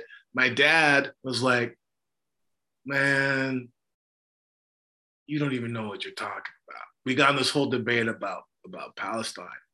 Man, you don't even know what you're talking about. And he, my dad was just like, "Brr," he just started schooling me on stuff, you know? And I wasn't hearing it because the pastors at the Calvary Chapel and all the stuff I've been listening to, they were like, hey, man, this is the line. If you're a Christian, this is what you got to tell, right? I know what it means to be absorbed into the right and that temptation because that's what you think that's what you're supposed to do. This is where I'm coming from. You, you understand what I'm saying? Mm-hmm. Like, that's like a real thing. And it wasn't really, right, until moving further on and maturing and experiencing things, I was like, man, dad was right. Dad was right. You know what I mean? And so I began to shift. And orthodoxy was the big shift because once I realized, like, oh, yeah, those those Palestinians, man, a lot of them are Orthodox. A lot of them are Christians. Like, it isn't just right. It isn't. It wasn't this narrative that like the 700 Club had fed me, whatever. So like, you know, May I ask real quick, what is that narrative? I'm not sure I understand because I never really got swept up in it. If you don't want to rehash it, you don't have to. I just I'm not familiar with that particular narrative. Are they like pro Israel or anti Israel? I'll just put it to you this way: the the Orthodox Church, Orthodox Christians, we are Israel. Sure. Yeah. I mean that We are Israel. yeah. we are the we are the people of God. So start clicky clacking um, commenters, but that's that's the teaching of the church. That's the reality. So, anyways, um, that that whole narrative, you know, beginning to shift and like having to work through things. You know what I'm saying? And and of course, I at at one time in my life found myself way over onto the left, right? And those were some old temptations for me because before it was cool, I was, you know, working class, listening to the groups like the Redskins, like, you know, Unionize and all that, you know, socialism, all that stuff, like Trotsky, I, all that stuff, right? Like I, I know that stuff, right? So this these polls, I'm ta- I talk about this stuff because I not only do I know because I've been on both sides, I've I've I've had my own kind of ping pong back and forth. The thing that's pulled me out of them is Christ, is what I'm trying to get at. And, and once you are in Christ, like I have talked to people who are of Serbian nationality. I've talked to people who are Greek nationality. I've talked to people who are Syrian nationality. I've talked to people that are biracial. I've talked to people who are, I've, I've talked to everyone. I've talked to people from all sides of whatever who who understand what I'm talking about, who understand what we're talking about. What's the common denominator? Do you know who it is? It's Christ. It, it's Christ. It's Christ. Like, here's the resistance, here's the secret sauce. There comes a place, and this is how you know you're in Christ, where all that other stuff actually does begin to melt away and you see through it for what it is. Right? And so that whole reality, it's it's it's a journey and some people are on that journey. So let us help them. Right?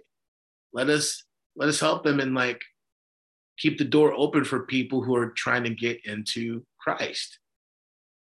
Because the unity is in Christ. The unity is in Christ. So that so this so this that's yeah, wow full circle there. Unity is in Christ. Because the the whole that whole little narrative of that video is like these people over here are trying to be divisive. These people over here are, are hateful or whatever. Whereas obviously the speaker is dividing and being hateful regarding those people, right? But it's like for whoever is saying it to be like we have a choice between hatred and division or between love and unity but they never they never reference christ and it's like no you you so so we know which side you you're taking Yeah, and, and the funny thing is he's right.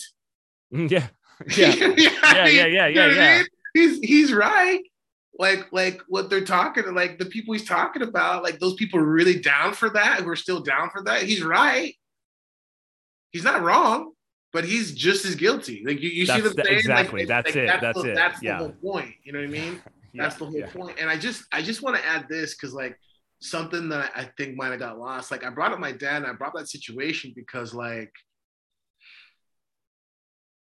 that was a real kind of turnoff and temptation for my dad too. Cause he's like, man, you know, like I don't want anything like what like, you're a Christian now? Like, you know what I mean? Like what what is all this?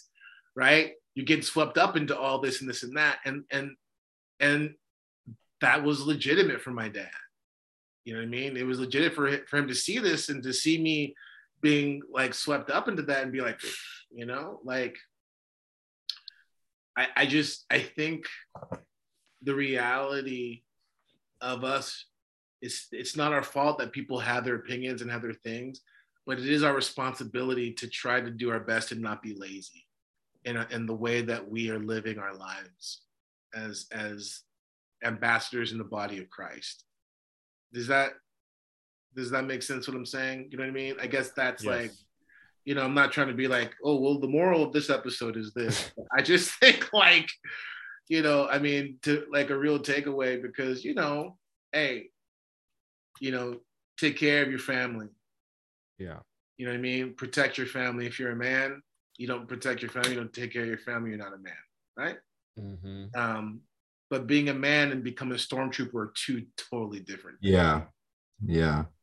yeah yeah. I'm just saying, don't become a storm. Like, you know, uh, that was one of the funny things about like, I don't, never mind. I was gonna talk about Finn and all that stuff, but like, don't become a stormtrooper basically, because once the helmet gets put on you, you're just a number, and you're not gonna be able to aim anyways. You know what I mean? Like, Mhm. so I work with a lot of felons and I, I tell them like this is the part of being a man is is like I'm sitting there, intruders in my house, I've got my bow and arrow like at them, like pointed at them, and I say, you know, I don't want to hurt you. I'll pray for you. I'm gonna call the police. If you come any closer, then yeah, that's probably gonna be like a shot to the leg or something with an arrow. And then if you keep coming after that, it's gonna be probably be because that's the part that's so important is just like I'm not just like getting my jollies off ready to murk some dude because he's like, oh yeah, you know, this is what makes me feel alive. It's like what father said if you you know if you're boxing and you get mad, you've already lost the fight. You lost know, you've already lost the fight. So it's like, you know, Yeah, you know what? I'm glad you said that, Andrew. I, I don't know why. But I just feel like we keep touching. I mean, that's the Royal Path. We keep touching on it. So I, it's like one of those things. Can we even say it enough? But like, I, I, that's another good little kind of encapsulation. It's like, I'm just we're we're trying to encourage people just to box, right? And know who you're boxing and know how to box. Because the second you get mad, you've lost. yeah. you're not you're not you're not in the game. Yeah. You're no longer a pugilist. You know what I'm saying? So, Uh, so uh, I, we were talking about it. Um, uh, I think we were. I don't know. Um, but I remember there's an article a couple days ago that I read that uh, we've got a couple minutes left, so I thought we could talk about this really quick. I linked it in our chat, but it's an article um, about the Serbs, the Serbian Orthodox Church in Serbia protesting the Euro Pride event. I didn't see Ah. it. Did I send? Hold on one second. Let me see if I sent. I think I sent it. Give me one second, just in case. Sorry, this is excellent. I mean, I'm. Serbia's Serbia's Orthodox Christians march against Euro Pride event.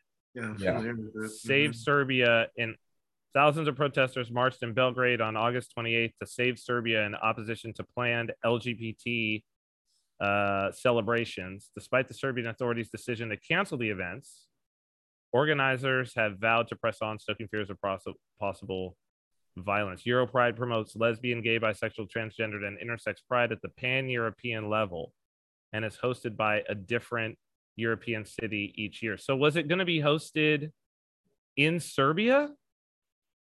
So my takeaway was that there was going to be a little event in Serbia, and they were protesting that. Like maybe there was like a a big one, but each country kind of celebrated in their own way. Now, the first layer I'd like is to address is the way that this article is configured or whatever to make you believe that they make it very very clear that these are pro-russian people by the way these are pro-russian serbians that are um, protesting the lgbt whatever I mean, they just appear to be Orthodox to me. They're holding icons. Sure, but if you keep scrolling down, there's a whole picture of somebody holding up a Russian flag, and then further on down, there's a picture of somebody holding up a picture of Putin, right next to a picture, or right next to an icon of St. George. I see that.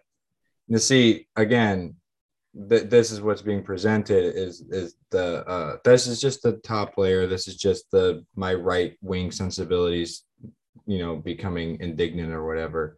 But um, the uh, narrative being presented again is is that the Serbs are the Serbian Orthodox Church is becoming violent, and the police are having to do whatever they can to protect. But um, what I wh- oh dang, I had another point, but I can't remember what it was. I had something to do with the people holding up the Vladimir Putin like picture, you know, and and, and, like I equal with the icon. Oh dang, I don't remember what it was, but there's something out. It was good too. I can't remember. But anyway, um the fathers talked about how the Serbs suffer, like the Serbs suffer, and how like they they are still actually fighting. It's it's an interesting read, um, because it, it definitely presents again that backwards, you know, nationalistic Serbian supreme like organization is against fighting the rights or whatever and then who's truly the militaristic power you know like what's truly happening there with like a militarist like militaristic power and going again look they're your enemies so go after them I'm gonna I'm gonna pull this up. I'm gonna pull it up. I mean, I'll just say, you know, it's funny because the Serbian church, number one So one. people could just see the protests, right? Serbian church, number one. Um, like the Serbian church, you know, Patriarch Irinej, memory eternal, may God grant him the kingdom. Uh,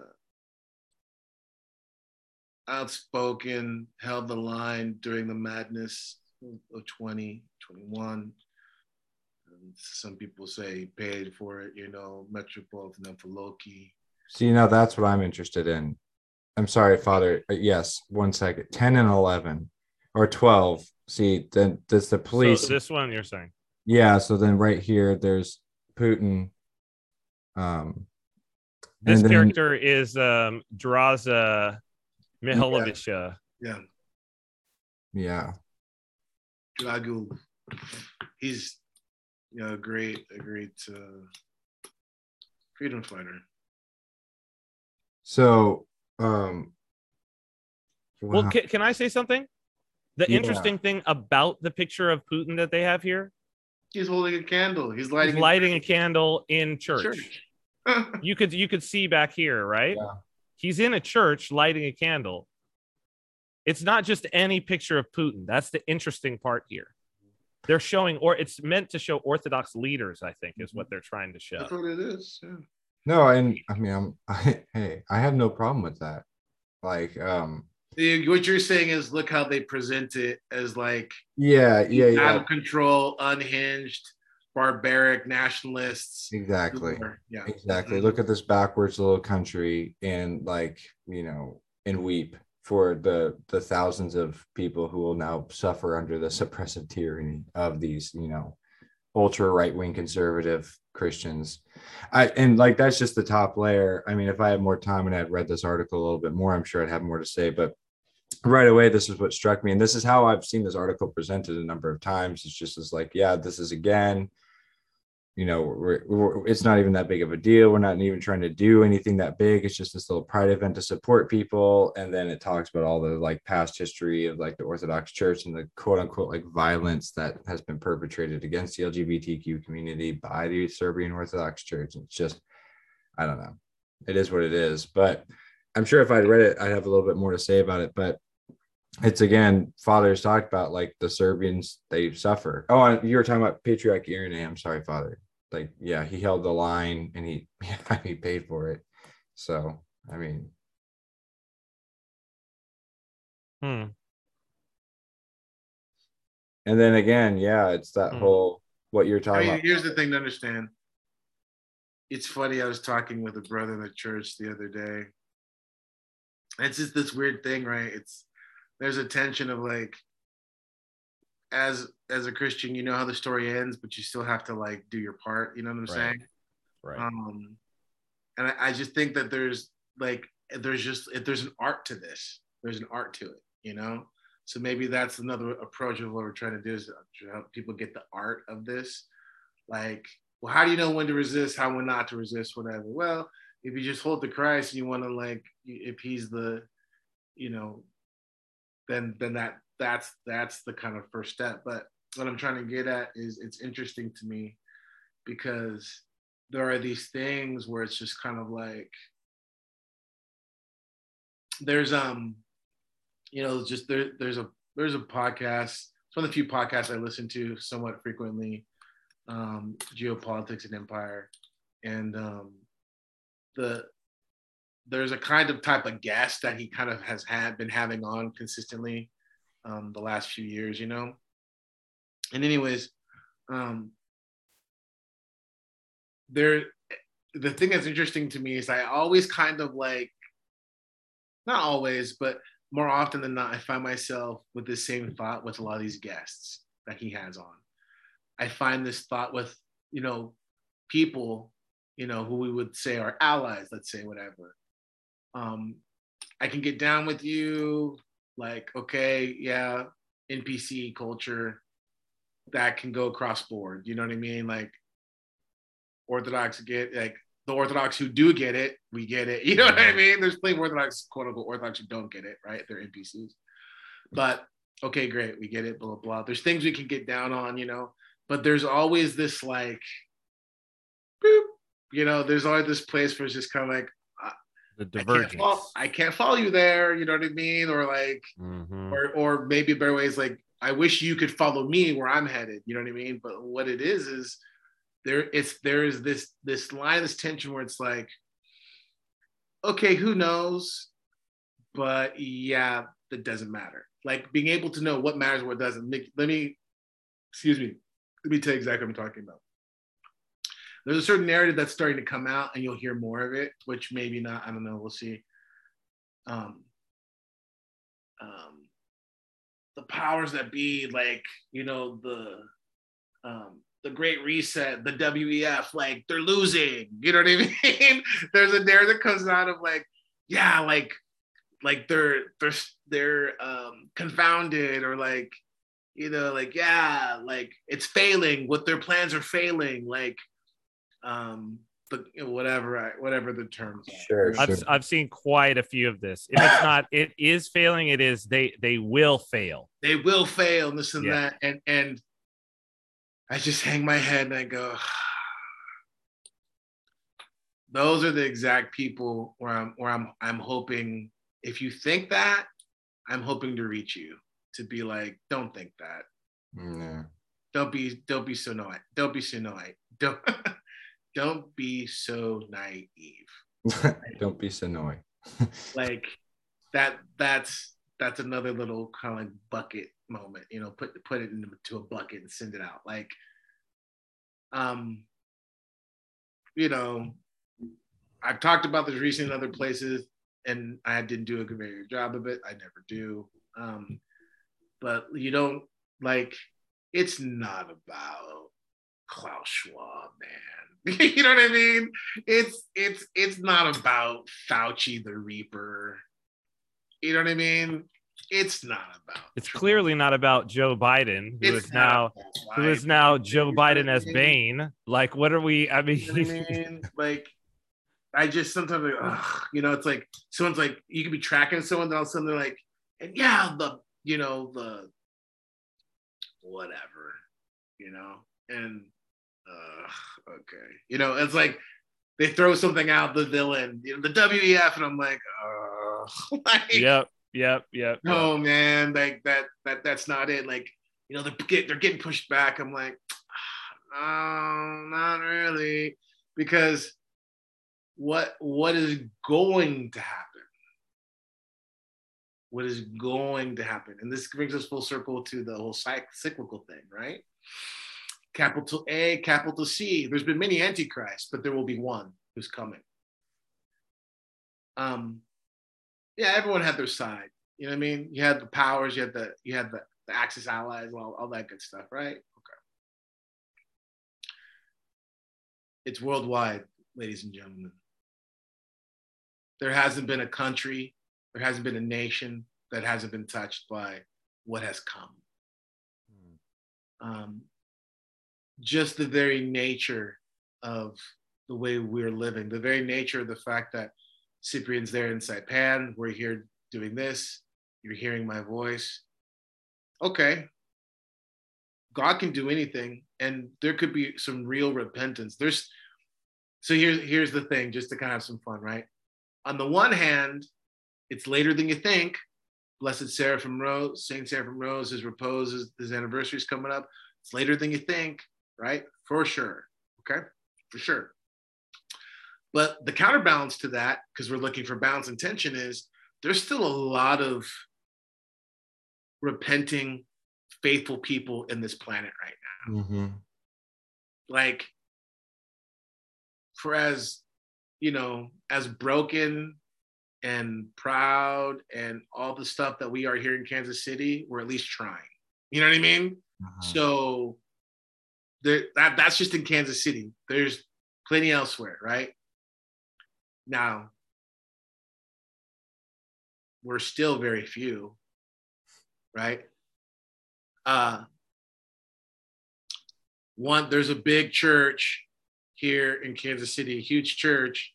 They have on a Sunday, and just and just on their one campus, more than all the Orthodox churches in Kansas City combined. Like, so we're we're small in number, right? And even like whatever, but it says in scriptures, fear not, little flock, for it is the it is the Father's goodwill to give you, you know, desire to give you the kingdom. So it's not about numbers. Gideon, if you read the Old Testament, Gideon and his had many men. The Lord said, too many, you know, hey, whoever's gonna drink from the water like a dog, get rid of them. Okay. He whittled the numbers down. God doesn't care about numbers, right? How many apostles were there? 12, and one of them was a betrayer. So it's not about numbers, okay? However,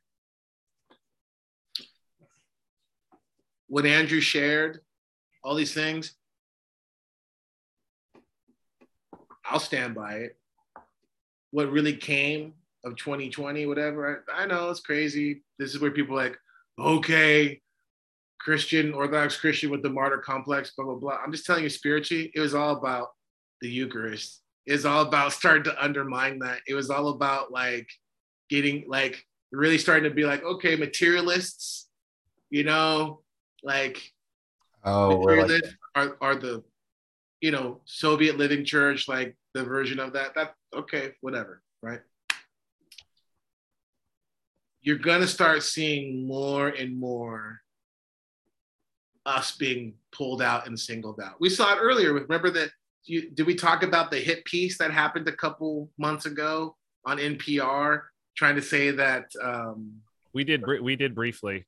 yeah, we touched on that, right? That's just a little foretaste of just like how interesting, right? Talk about us.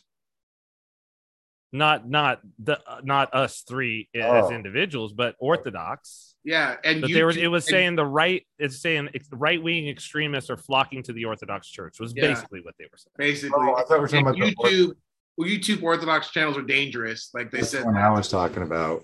Yeah. So, so what I'm trying to get at is like, if you try to go down that rabbit hole and just think of this as happening just on kind of a political sense of what people think, you're gonna miss it. It's a spiritual war because it doesn't make sense. None of the things. This is why the when you get together with you know people who are living in the darkness and the lies, as Biden said, that's code for conspiracy theorists, of course, Yeah. whatever Sure.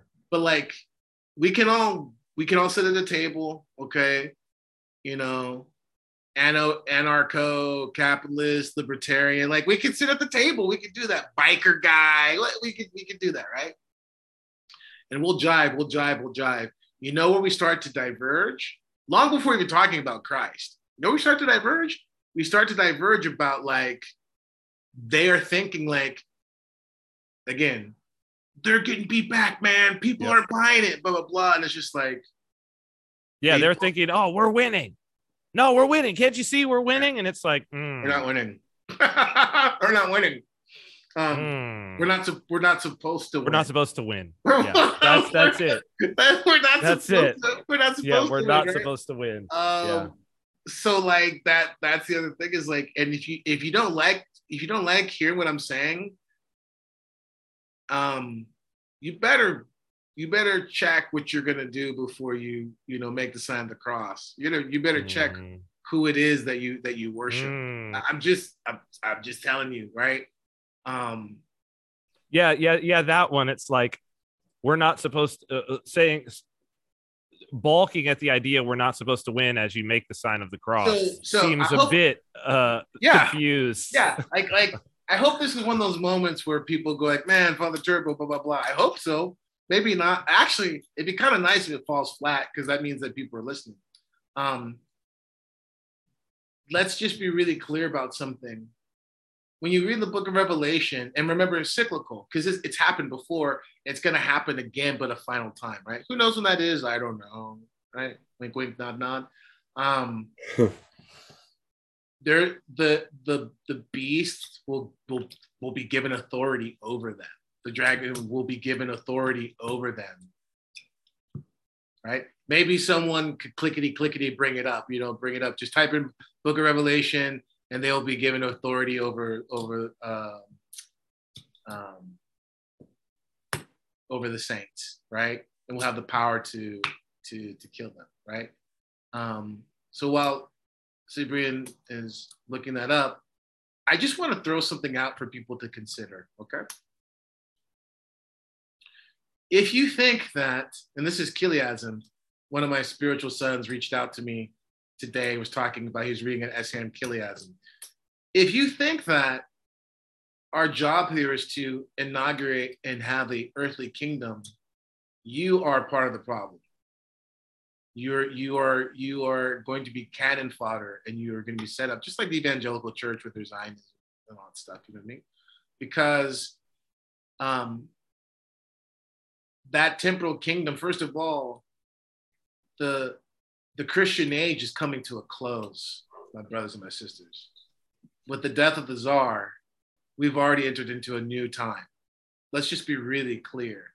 Mm-hmm. So the thing that restrains has been pulled, the one who restrains has in many ways been pulled back, and the lawlessness is abounding because Satan is loosed again for a short time. It's already happening. We're already in it, right? Um, and that's measurable. It's measurable. There is no more Christian rulers. There is no more rule of Christian law anywhere on this planet. Okay, so if you have this idea that there's that we're going to fight, we have this great thing, whatever. Um, what a setup! Because if you're not prepared to have this balance of fighting when it's time to fight and dying when it's time to die, both literally and metaphorically, what you're being set up is for that type of denial, Hmm. right? It's like I was talking with someone about the rapture. and One of the one of the biggest things about the rapture is quote unquote these people, these sad, these sad people who've been duped into believing this false doctrine that they think they're going to escape tribulation. Right. How many people, when they begin, and first of all, say tell that to the Russians, tell that to the Right. Romanians, Sure. tell that to the Arabs, right? Please. Yeah. Too late. too, too late. late. Um, so, what happens when these people go like, "What's going on? Why am I not being beamed up, Scotty?" Well, maybe the whole thing's fake. Like they- oh right. they didn't they don't have their line they're they're not ready to suffer they're not ready to to be baptized into the death of our lord do you do you see where i'm going with this right Yep. Sure. so this this is the thing like okay i'm, I'm gonna tell you something you being able to take a man's life doesn't mean anything to me Mm-hmm. it means nothing to me it doesn't prove Mhm. anything to me you're not tough you're not scary you're nothing Mm-hmm. it's nothing to take a man's life. You know how easy to take a you know how easy it is to take a man's life? A lot of cowards do it every day. That's right. Um, A lot of cowards. when you read the Saints of the Prison, when you read about Father George Calciu, when you read the prologue, that's that's bravery. That's Mm. most people can't do that. What's right? that? That's that's what I want to do. Right? Most So people I so, so I have I, forgive me, up. Father. I have revelation here. please. Thir- uh, so chapter 13, I'll start on verse 4. And they worshiped the dragon, which gave power unto the beast.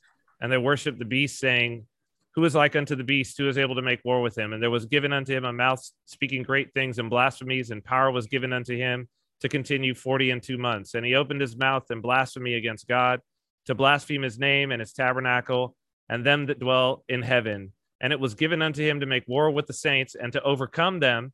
And power was given him over all kindreds and tongues and nations, and all that dwell upon the earth shall worship him, whose names are not written in the book of life of the Lamb slain from the foundation of the world. Like He he will overpower the saints. where's your uh, where does where That's does it. your where does your band of ragtag apocalyptic red dawn ar-15 where does that fit in Well, if you're saints, you lose. So that's the what are we singing pascha right christ is risen from the dead trampling down No. death by By death. death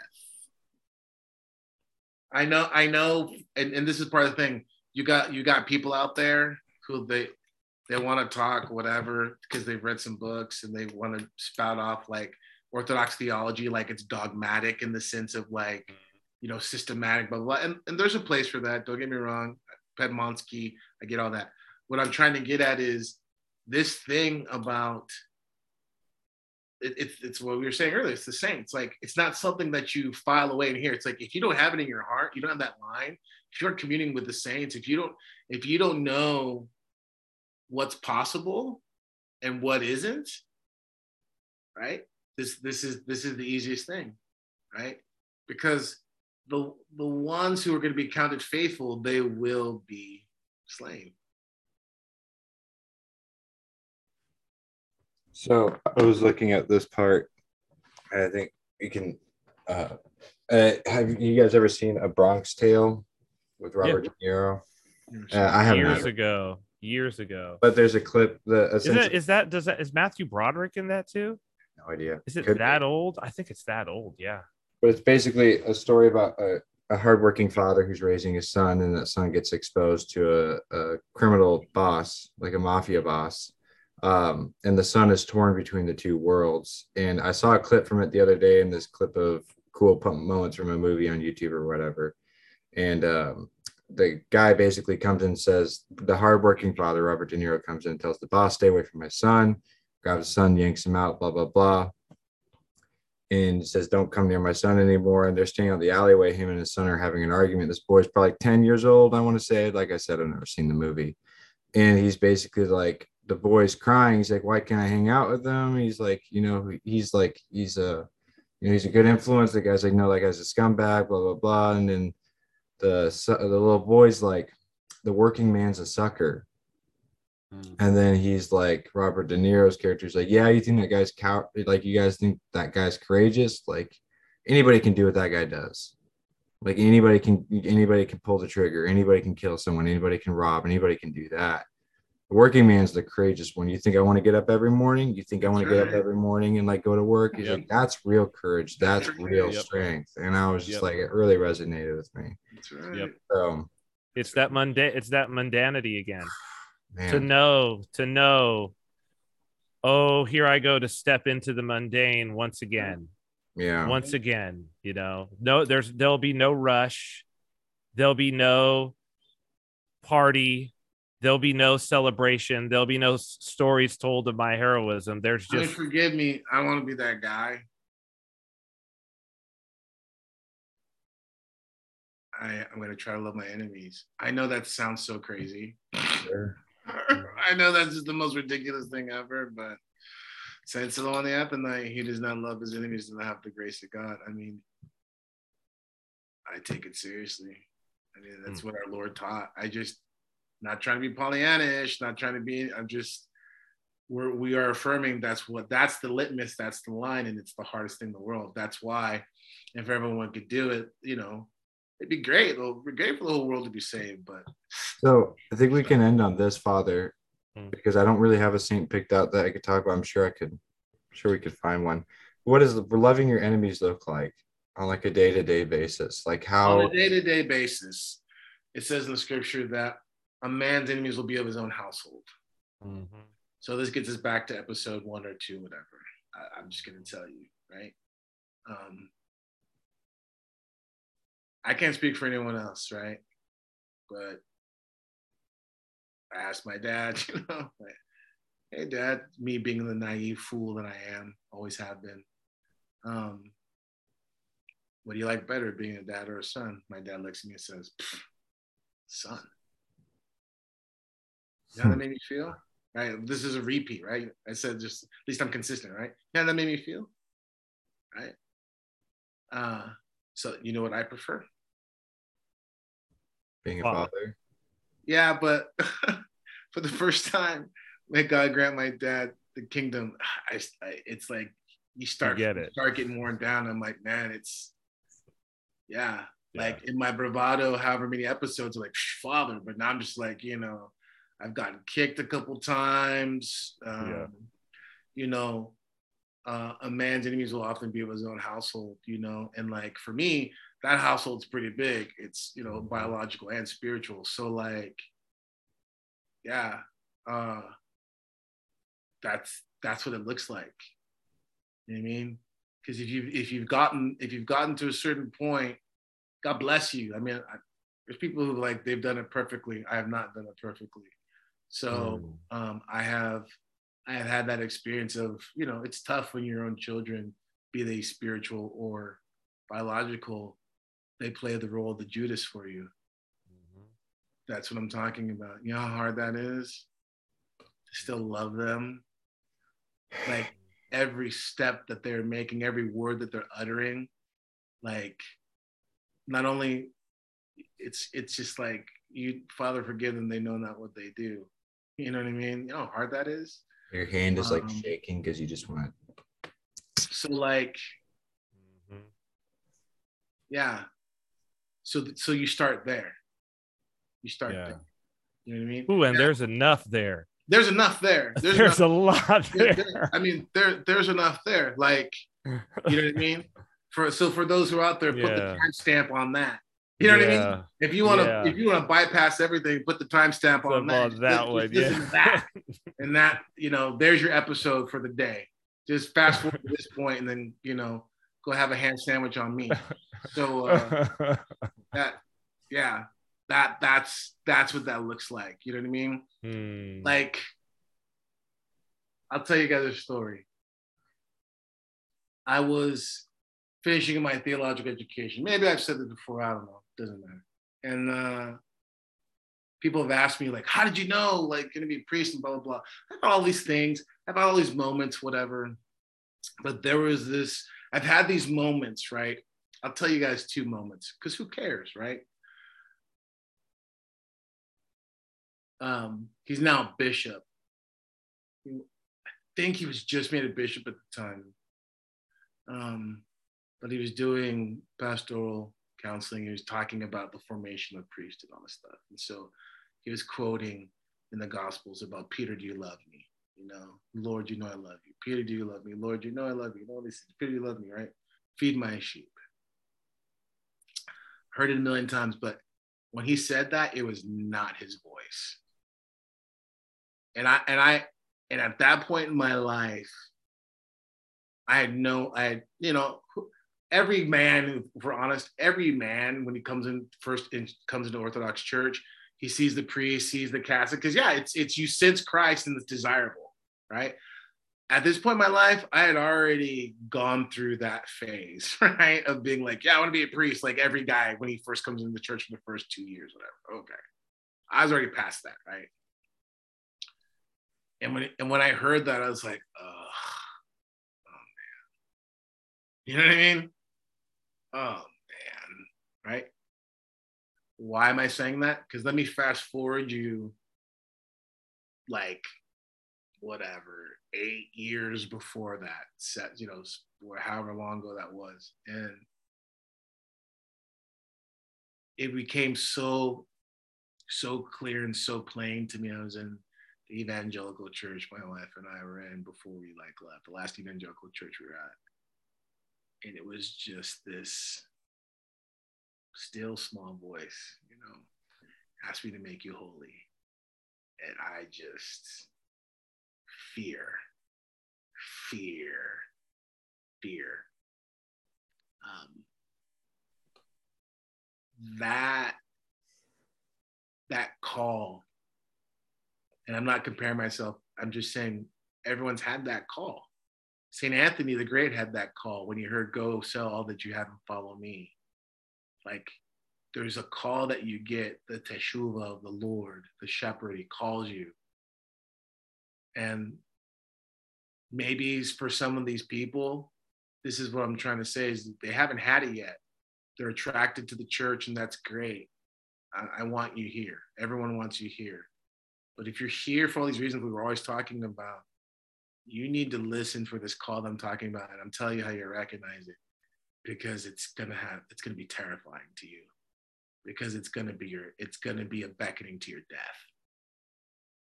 It's gonna be a beckoning to like to be betrayed, to suffer, to love your enemies, which will often be your household. Right? So this is a mystery and do not enter into it lightly because the one who turns his hand from the plow is not worthy. When you make that commitment, you're in. God help you if you turn back. And yea, though he slayed me, I will still worship him as Job said this is this is the thing. So what does it mean? Amen. Love your enemy, and this is what it means. Love your enemy. At least that's what I know now. Mm. That's that's I, I everyone knows this. Uh, the guy who taught me how to tattoo, he was a white supremacist. I that's easy, you know. Him and his and his gang, they jumped me at a UK sub show. That's easy. That's easy to forgive. You know, it's easy to forgive someone who's, you know, asked you to take the fall and you you go to jail. That that's easy. I've done that too. That's easy to forgive. What's hard to forgive is someone who you've done nothing but pour your heart out for, and they Yep. just, Yep. you know, Yes. and everyone will have that opportunity. Will they take it? That remains to be seen.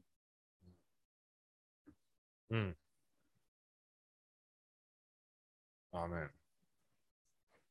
Andrew. Yeah.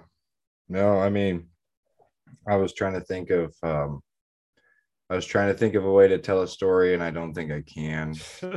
Yeah, because I think that's a good way to end it. yeah, no, I think that's probably the best way to end it, and I think that anything else would probably be belaboring the point. So, yeah. Okay. Um. Yeah. So we are again back on Spotify. What father? if